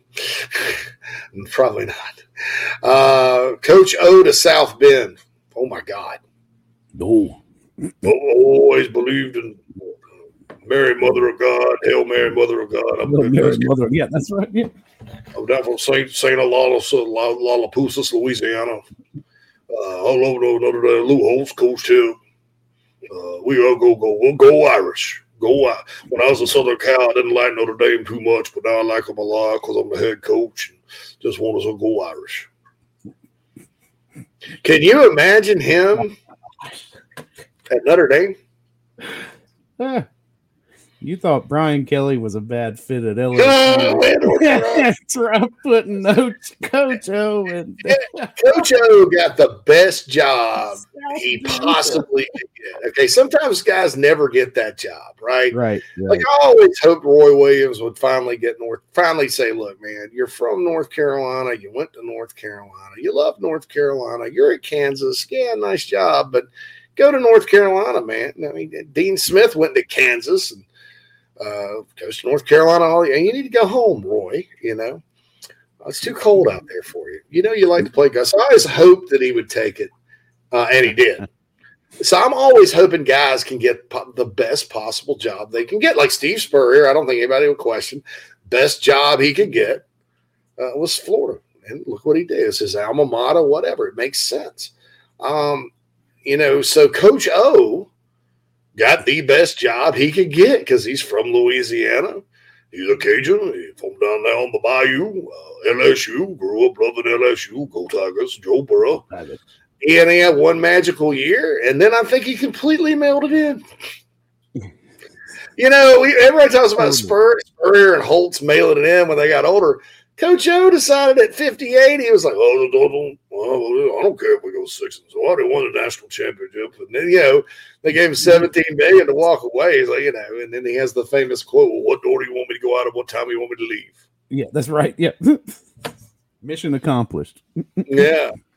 You know, go Tigers, go Tigers. But uh, Joe Burrow, you know, and, uh, you know, he's obviously got him a girlfriend now uh, who's very nice looking, by the way. Uh, and they hang out in Destin all the time. He does a little media here and there, and he's counting his money. You know, so I, I'm happy for Coach O. I mean, had he not won the national championship, you sort of feel like, well, in over his head or whatever, but he won one. And they got better. They actually, LSU, when he took over, they, they lost at home to Troy one, one weekend. Um, but they got better and better. You know, they got Burrow in there. They had the one year with Brady in the offense and Ensminger and, and all that. And I think, uh, you know, LSU is a program that when their talent levels up and they're coached properly, they're going to win a lot of games. Uh, Brian Kelly's just kind of got to rebuild a little bit. DB gets Brian Kelly and his family. Yeah. Uh, 76 says JC's impersonations are a huge success. I don't know. Some of them are good. Well, I know my voice has dropped a little bit since I've gotten older. You know, I understand how to talk uh, just like Coach O. And uh, you know, I met Coach O one time. Uh, rivals.com. We went over there and met. He was at Ole Miss. And uh, actually, when you talk to him about recruiting and football and everything else, uh, most intelligent people I've ever met. I mean, he just breaks it down. He's got a thick Cajun. That well, let's just say old Miss right here. What we're gonna do is we're gonna target right here. Then we'll get these guys right here. And then we're gonna be good on defensive line. And then you know, he just keeps going on. And he's one of the best defensive line coaches in the country uh, by a mile. I don't know that he'll ever get back into coaching. I wouldn't if I were him, but you know, uh, that that's kind of the deal. Uh, but yeah, maybe says, are there any other coaches you can think of who just reached the peak of what they could possibly achieve and lost motivation and mailed it in? Um, and VJ mentions Gene Chizik, and anyone with the right players could do it. And that's, I don't think Gene mailed it in though. I think he just wasn't very good. As a head Once the players were gone, yeah, he was good. yeah, once you lose Cam Newton and, and Gus Malzahn leaves, and you're you're hired Scot Loeffler, and that's just a disaster. Um, you, you know, I, I don't know. Um, I- I think older coaches at times lose motivation. I think sometimes coaches too who are very good, um, who make the mistake, and, and this may be why you saw Brian Kelly leave and Lincoln Riley leave and Mario Cristobal leave. See, before last year, it's just so rare to uh, for a guy to leave one power five for the other. Um, I think maybe moving forward, coaches are going to think about that more because I mean, look at Gary Patterson by the way. For, for by the way, Gary Patterson did so well at LSU. He could have gone, or sorry, TCU. He could have gone any. He could have written his ticket for a number of jobs that were open, but always wanted to stay at TCU. He was making good money. He had a private jet that he could access to. Uh, it was all good. Well, guess what happens? You get a, a, a hot shot AD in there. And look, it looks like it's paying off because Sonny Dykes is winning big there right now. Get a hot shot AD in there that wants to do his own thing, and you're fired. And, and it's just right around the corner. I mean, you know, you, you're, you don't have to be too far off. So, you know, I, I think some coaches get caught up in that, kind of like Gary Patterson, you know, and, and I hope to God Gary Patterson's days of coaching are not over because I think he's a great coach. But um, you know, think about he could have had the job at his alma mater, Kansas State. It was actually reported he was going. Stayed at TCU. Ended up getting fired. All right. Do we have Wando? He he's in there. He's in there. At, le- at least we'll be able to hear him at this point. I think he might be in the car, so we'll have to we'll, we'll figure it out. But he's here. Mhm. All right, Michael Flint, we're all called up on the chat box. I'll have, uh, you know, just to, to let you know, uh, Tristan sends me a stat. This is Carolina's 64th at 2.33 points per drive. Top five in the country Ohio State, Georgia, Michigan, Tennessee, Bama. Uh, he says we should be top 25 with the talent we have. We're just inconsistent. That's true. Um, but, you know, what you want to do is build off the second half the other night. That, that's kind of, you know, teams go in trends. And then if you can do what you did the second half against Kentucky for the rest of the season, Gamecocks are going to win a lot of games. We'll be back after these messages. Michael Flint to wrap up this week of Inside the Gamecocks the show. If you're looking to sell or buy multifamily property right here in South Carolina, the Bergeson team of Remax at the Lake can help you get to closing fast and easy. Adam and Derek Bergeson both are very proud Gamecocks and are more than happy to assist you with any of your commercial real estate needs all across the state. You can email Adam at abergeson at remax.net. That's A B E R G E S O N at remax.net to get your next deal underway. The Bergeson team, proud sponsors of Inside the Gamecocks. Attention golfers of all ages and skill sets. Former Gamecock golfer Meredith Taylor will be a full time golf instructor in the Midlands of South Carolina very, very soon. You want to take advantage of this opportunity. If you're like me and you got to get a whole lot better at golf, or even if you're looking to refine your swing, Meredith is the person you need to go to. She's competing in her final USGA Mid Amateur tournament this summer before going full time into teaching and coaching individuals. If you're in South Carolina, Meredith will be conducting in person golf lessons at the Country Club of Lexington. Half hour, hour on course. She'll play 9 or 18 with you. If you're out of state, though, this is really exciting. She'll be conducting virtual lessons. You can send in your swing for her expert analysis. Also, in November, she'll launch an online course with video instruction for all ages and skill levels. Meredith has 20 plus years of knowledge, former SEC golfer, all of that. So contact her on Twitter at Mer Taylor, at M E R T A Y L O R, or go to McKellarEnterprises.org. McKellar spelled M C K E L L A R, Enterprises.org. Her email's on the website, so you can connect with her for any other questions. Go get your golf game in order. Take advantage of Meredith Taylor and her services.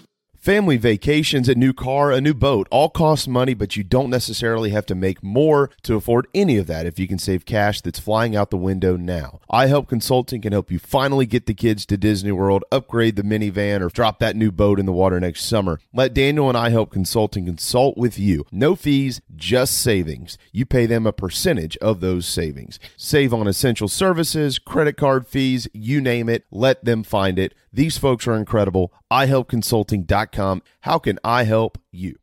Hey, folks. Hey, folks. JC here. I've told you about Nana's Porch over and over again. They sponsor our chat box on the show. Uh, don't take my word for it, though. I wanted you to hear from Gamecock pitcher Noah Hall about our sponsor, Nana's Porch. Nana'sPorch.com. Go there. Food truck, catering, whatever you need. Uh, take it away, Noah. What's up, Gamecock fans? This is pitcher Noah Hall. If you want some delicious food for your event, I suggest visiting nanasporch.com today to find out what they all have to offer. It's really good southern cuisine based out of Charlotte, my hometown. I hope you guys go check it out. Go Cox and go Nanas. Hey, man, are you sick and tired of your business computer guy? Yes, he takes forever to call me back and doesn't always respond to the requests. Yeah, same here. I'm paying him good money. I constantly have issues, and I'm worried he's not backing up my network and securing it properly. Oh, I feel that, man. My head hurts, but I have a good lead on a good idea. I'm calling your boy Matthew Odom today from Heritage Digital. Heritage Digital is an IT firm that specializes in making sure your IT network runs like a dream.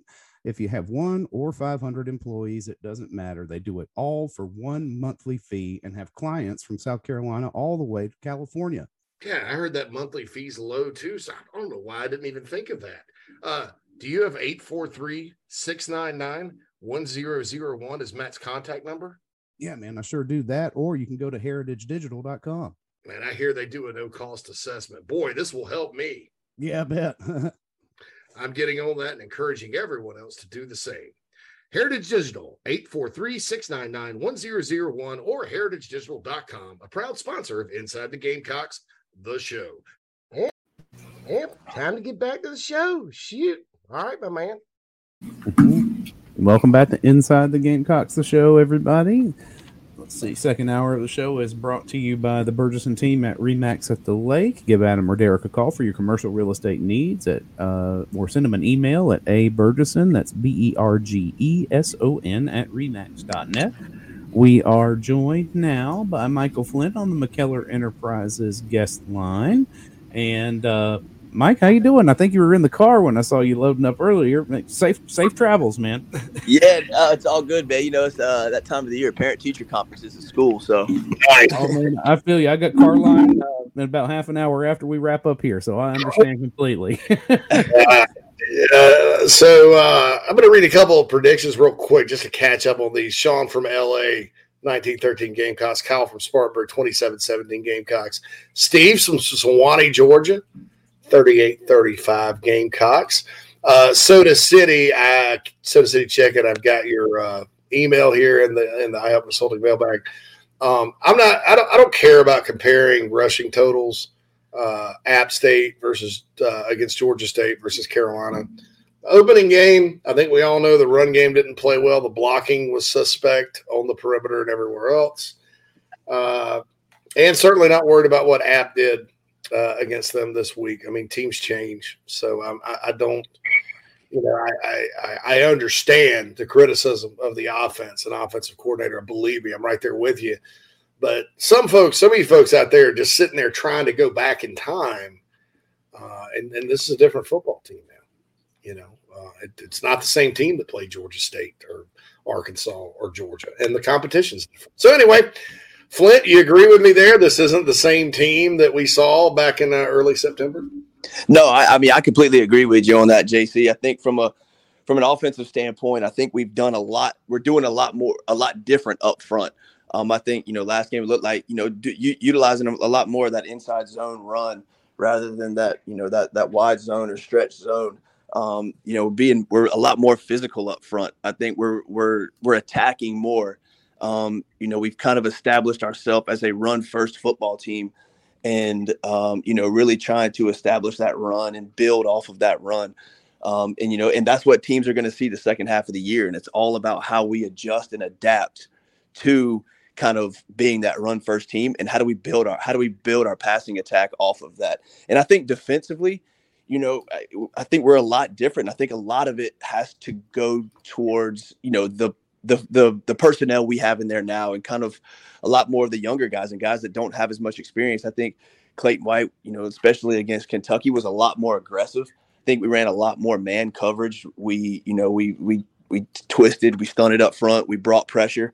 Um, you know, I think we did a good job on on making Kentucky more predictable and putting them more in in more predictable um, down and distance situations. And I think that's what we have to continue to do going forward. I think earlier in the year we were a little more conservative um, because of the personnel that we had and thinking that you know we can get those front four guys you know we can get pressure on the quarterback with those front four guys we can stop the run and be able to drop guys in coverage and really keep everything in front. So I think we've seen a big change from game one and two all the way to where we're sitting now coming into the Texas A&M game and looking like you said carry that momentum into this game and continue doing you know what's had us successful these last few weeks and and kind of doing those same things establishing the run and and and, and attacking up front on defense and really um, putting pressure on that opposing quarterback Texas A&M's coming to the game. Um, talking to some folks that have, that have scouted them, and, and, talking to Jeff Tarpley, our Aggies insider in twenty four seven Sports.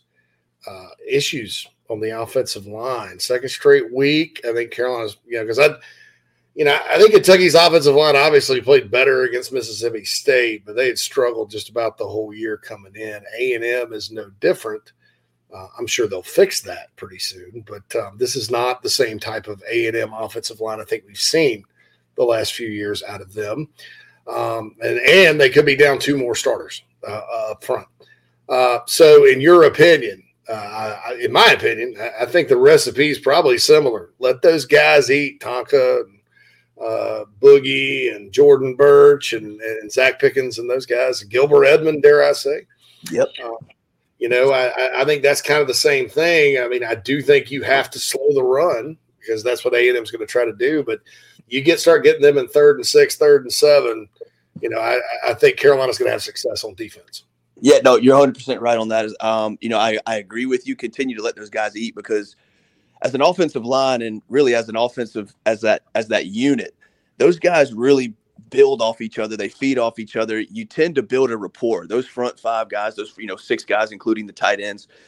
There's a lot of trust that has to be earned and gained with those guys. And the more you play together, the more you kind of you know the more you that cohesiveness you get the more trust you got because you know what the guy next to you is going to do you know they understand you know their assignments on twists and stunts and blitzes they know you know you gotta you gotta chip here you gotta get up to the next level or if this guy blitzes i know that my guy inside or outside is going to pick up that blitz or i know that running back or somebody's going to pick that blitz up and when you kind of have a revolving door on that offensive line, you don't really have that cohesiveness and you don't mesh as well. And so there tends to be more confusion up front when there's pressure being brought. So the more you keep those guys on the on their heels and the more you keep their head on a swivel and not really knowing where things are coming from, there tends to be breakdowns and really all it takes is one breakdown up front.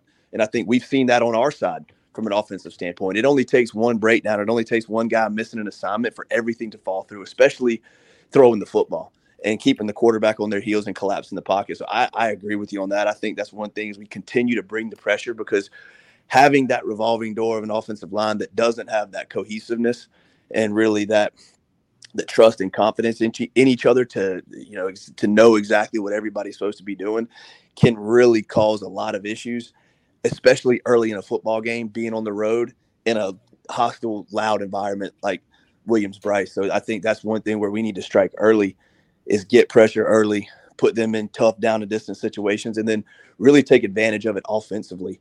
Um, and I think that's going to be a really a critical piece to this game, especially keeping the fans engaged and loud because that's you know like that 12th man that you know everybody always talks about in that road environment. The 12th man, you say? Yeah. And they're coming in. They're going to be doing a uh, yell practice at the State House tonight, like they always do, the, the, the Aggies. So, uh, Cocky Gaming says 24 14 Carolina. Blake says 23 19 Gamecocks. Maybe says 3 to 2 Gamecocks. VJ says 17 12 good guys. And maybe says, I want to see a 3 2 game sometime in my life. Mississippi State and Auburn did that a couple years ago, by the way. Yeah. yeah. Um, so, offensively, I, I think you know when you when you kind of take the Kentucky game, uh, you know it was a tale of two halves, whatever, blah blah blah. But when you watch kind of what they did right, it's like I think, in my opinion, you know, I I think that when you when you people talk about identity, well, the identity what kind of came out in the second half was uh, explosive plays in the pass game and a consistently good running game. Uh, what do you think about that? Do you think we found uh, the identity of this Gamecock offense? Somebody mentioned, you know, Nate Atkins and Wyatt Campbell being in there, that power package. I kind of like that too. I think that's, uh, especially against a team like A&M's 115th in rushing D. Um, you know, what are your thoughts? Yeah, I mean, I you know, I really do like that. Um, you know, like what we've done. I think it, re- I, you know, I think it fits kind of just what we try to do schematically and how we choose to do things um, you know, from a run standpoint and a pass standpoint. And I think, you know, continuing to build off having success running the football, but we can't get too, I think, complacent or too comfortable to where we get predictable, to where we put ourselves back in these bad down and distance situations that really tend to, you know, take us away from what we can be really good at. And, you know, I think what, you know, what we need to do is, you know, have success on first down. And whether that's running the football or using a play that is kind of a uh, a stretch of the run, which is you know quick quick pass to the running back out the backfield, tunnel screens, um, things of that nature, to where it's not just that between the tackles or just hand, giving the ball to Marshawn Lloyd or Jaheim Bell or Juju McDowell, but really a, a, a stretch of the run and just being a little more creative, but also not being predictable and utilizing what we do well. You know, like with that with the package you said, with the big package of Wyatt Campbell and and Atkins and you know, having Atkins come down, come down the line like he did and kick out, and then utilize that on play action. I don't think we did that at all against Kentucky, and I think that's a one example of what we can do to that extension of the run game is is you know being able to utilize those plays that we've been successful on in the play action game, and whether that's taking a shot downfield or just trying to get a quick hit to a tight end and let them go make a play, but utilizing those strengths to help build the passing game and really get Rattler comfortable. I think the most important thing for the offense this week is allowing Spencer Rattler to get comfortable early in the game and for the game to slow down for him and really take some of those those early wins as far as quick hits, slants, hitch, curl, you know, just really quick game, let him get the ball and get it out of his hand quickly. Um, you know, and just high high high percentage, high success plays to help him get into a rhythm and into a groove. And I think, you know, he plays well when we play fast. When we tend mm-hmm. to slow down the pace of the game, I think you know, we start to think too much. We lose rhythm. There's really not a groove that we get into. Sometimes we'll snap the ball with, you know, five seconds left on the play clock. Sometimes it's 15 or 18. So it's, you know, I'd like to see us utilize more tempo because I think Rattler plays a lot more comfortable utilizing tempo. So I'd, I'd, like to see us do that, but also get him comfortable early because I think we really can have success against this Texas A&M team.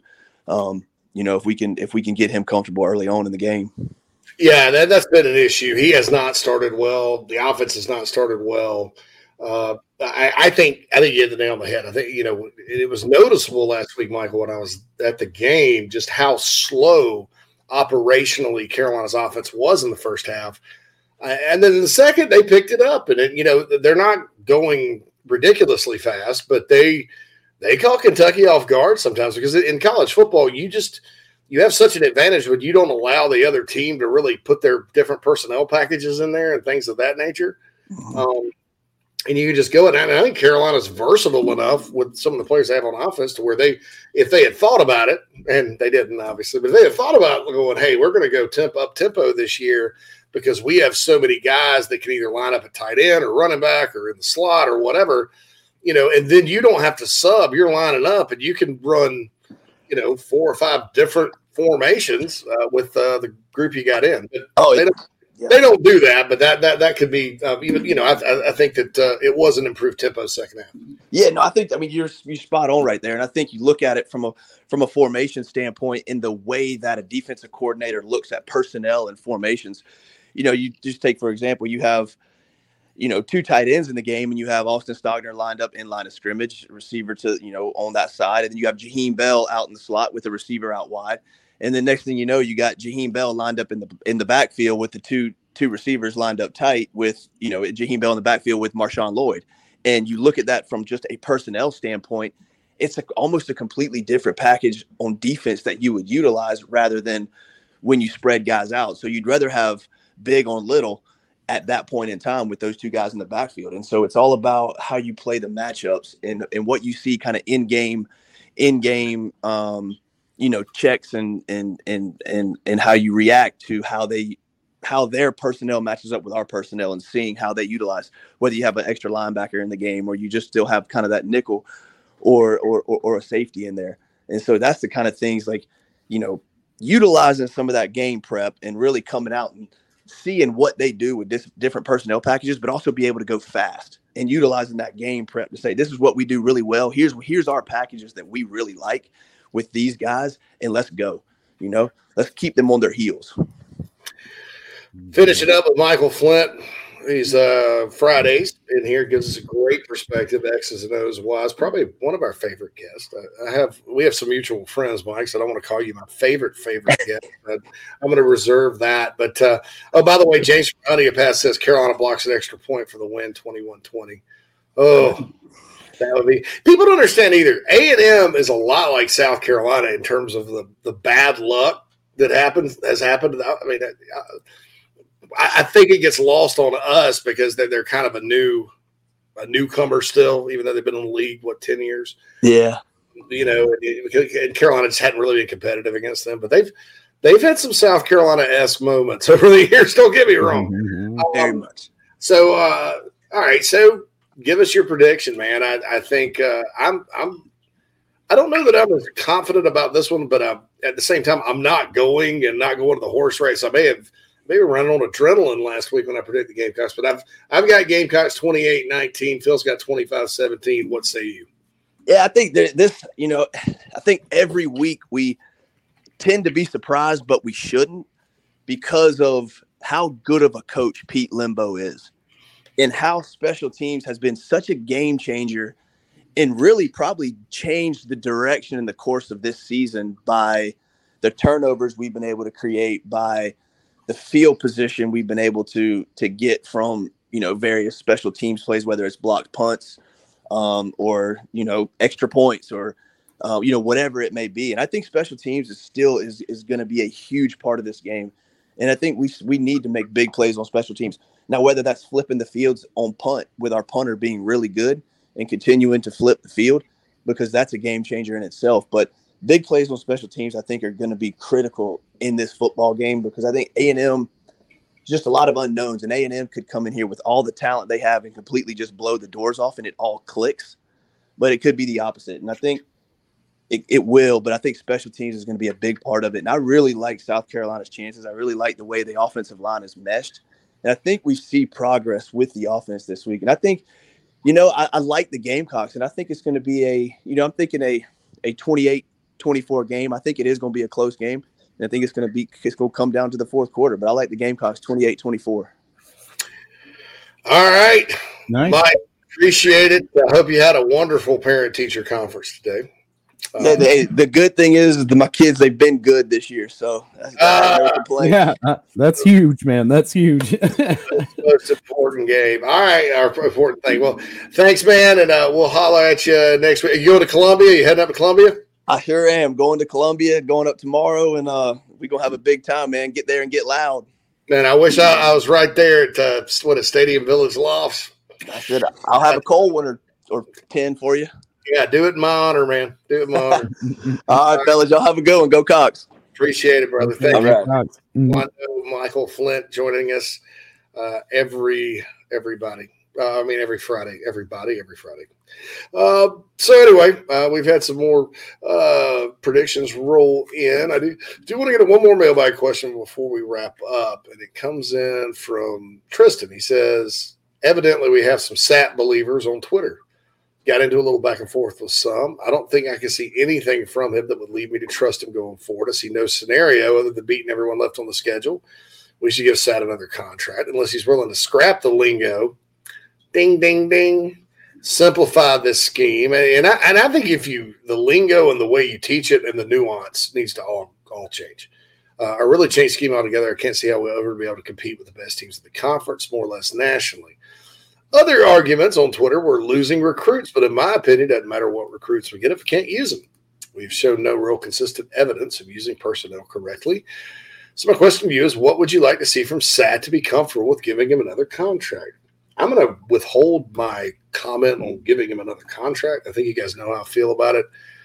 I think a lot of this focus on Satterfield, though, and I think Tristan, you and Tiffany are two very passionate fans, right? Mm-hmm. And very well informed and all that good stuff. I, I think you guys need to stop focusing on that because it's going to drive you crazy. Okay. Uh, and Jamie Bradford helped me this week because because it was cathartic. It was a little cathartic. Something clicked in my head because you know even after Kentucky, I was kind of beating that drum. Uh, it's much better if you just say it is what it is, and this team can win anyway this year. Don't worry about the future. Don't worry about next season. Don't worry about recruiting uh, and how any kind of change would impact. And just, you know, hope for the best. You know, Carolina's got enough players that if they get enough explosive plays and they can run the football, they're gonna they're gonna have uh, and play defense. They're they're gonna be able to win their share of games moving forward uh, this year, and that's what's most important right now. Um, you know, if there were ever, if there are going to be some kind of change, uh, you know, you could have legitimately done it during the open week. But you go up there and beat Kentucky. I mean, wow, you don't change horses at, at that point. Uh, and you can't do it now. There's no scenario where, oh, we're, we're going to, you know, if Carolina lays an egg Saturday night, you go out and, you know, fire Satterfield, you know, middle of the season. And then, you know, it, it, that's just not going to happen. Uh, and I don't think, Phil, uh, I mean, I think it would be tremendously disappointing if the Gamecocks didn't go out there and have a, at least a decent game on offense Saturday night. Yeah, you can't go out there and lay an egg. There's one thing that is kind of concerning about this A and M team is that they they they blitz very low at a very low rate, right? They're not bringing five or six guys, which is what we've kind of been up against, you know, on these games that we've been playing. So we've been using the perimeter game and those little quick outs and things like that. This team is set up to kind of mitigate that on the perimeter because they're putting in six DBs a lot. They use a lot of dime packages and they're going to be ready for a lot of that. Um, I just think, you know, if you were going, uh, you don't scrap the whole playbook, but you need to. Hopefully, we've schemed up some stuff to where the middle of the field isn't lava, and we're not playing that game again this week because you're going to need it. You have to take what the defense is going to give you in this game. That's a huge part about what this is. You got to run the ball, obviously, but when it comes to the passing game, you got to take what they're giving you, and you got to throw your guys open because there's going to be plenty of people back there in the secondary. Yeah, you don't want to throw it into traffic. And A and M really good quickness and athleticism uh, on the back end. They always do. I mean, like, look, one of the flip sides of Texas being um, Texas being pass happy at the high school level uh, is that you get really good defensive backs because they're having to defend the pass all the time. Uh, I think the short stuff, the quick stuff, uh, will help get Rattler kind of. And see, what you do is you, you sit there and you know you, you pick and pick and pick, and you run, and you pick, and you run and pick, and then all of a sudden he's comfortable. And hey, play action, boom, over the. And then finally he and Ahmarean Brown get into one. I don't know why we don't see that. I don't Uh, I I'm don't going to get back into the play calling weeds, but most good play callers do that. I mean, I, I, dude, I, Georgia under Mark Richt, the early 2000s, did not what you would call a futuristic offense. It was uh, kind of something that evolved out of Florida State, I, a lot of I formation, a lot of runs, which which Georgia can do. But man, like clockwork, they had Fred Gibson and David Greene, and they, you know, I remember they were playing Clemson uh, to open the season, and Clemson wasn't even in the same league as as Georgia. Uh, I think this is oh, this is actually 03, so they weren't in the same league as Georgia then. By the end of the year, they were. Uh, all right, so they're running it with whoever they, you know, their stable of backs or whatever, grinding out first downs. They get to the 40, play action over the top, Fred Gibson touchdown. You know, I don't see that. I don't see setting up uh, the big, long, you know, slow to. I, I see Carolina taking shots like that early. You know, um, and I like that play where, however, they figured it out to get uh, to get who to get uh, Stogner one on one. Yeah, that that was a great design. It was just poor execution. But yeah, yeah. Did you Um, but but I think you do yourself favors if you get if you get Rattler into a rhythm like he was the second half. You go, Mm-hmm. they they got to operate at a faster tempo early in the game. Uh, you get him going, and then he's going to be able to throw better passes. I mean, because I think at that point he's just pressing, man. Oh my God, here he is! Oh, you know that kind of. I know. Yeah, it's just yeah. You, you gotta. He's got to get into a rhythm, and I totally agree with the. Uh, the it doesn't have to be you know hypo speed, but you know just get get him moving. Not so much huddle. Just keep it rolling because I mean it looks better. I mean it all and it flows better. I mean, we played better. You know, so why not use that earlier? Yeah, no doubt. Um, you know, so somebody said the legend of Josh Heupel continues to grow. Nobody stopped his offense at Missouri. Drew Lock was just bad. Yeah, Carolina stopped him. Will Muschamp stopped that offense. Yeah, yeah. You can stop that offense. Yeah, Yeah, you just can't stop it when you've got receivers that run four two and a an offensive line that's performing very well with what they do. Um, and a guy like Hooker, who's you know what was what was Drew Lock's problem? He'd force passes. He was inaccurate sometimes. Hooker's not inaccurate. He is. Ugh, it's crazy. So and makes anyway, good decisions. Yeah, I mean, yeah, but, I mean, Hooker Hooker makes that go. makes it makes it roll. All right, we're out of time here today. Everybody enjoy the game this weekend. If you're heading to Williams Brice, have a wonderful time. Understand that uh, you only get so many of these a year, and you only get so many of these in a lifetime. A game to go watch Carolina with good weather, night game, uh, an opponent South Carolina needs to beat, who's a nationally recognized team that you know is one of everybody's darlings. Um, so check that out. Once again, my prediction 28 19. Gamecocks Phil's is 25 17.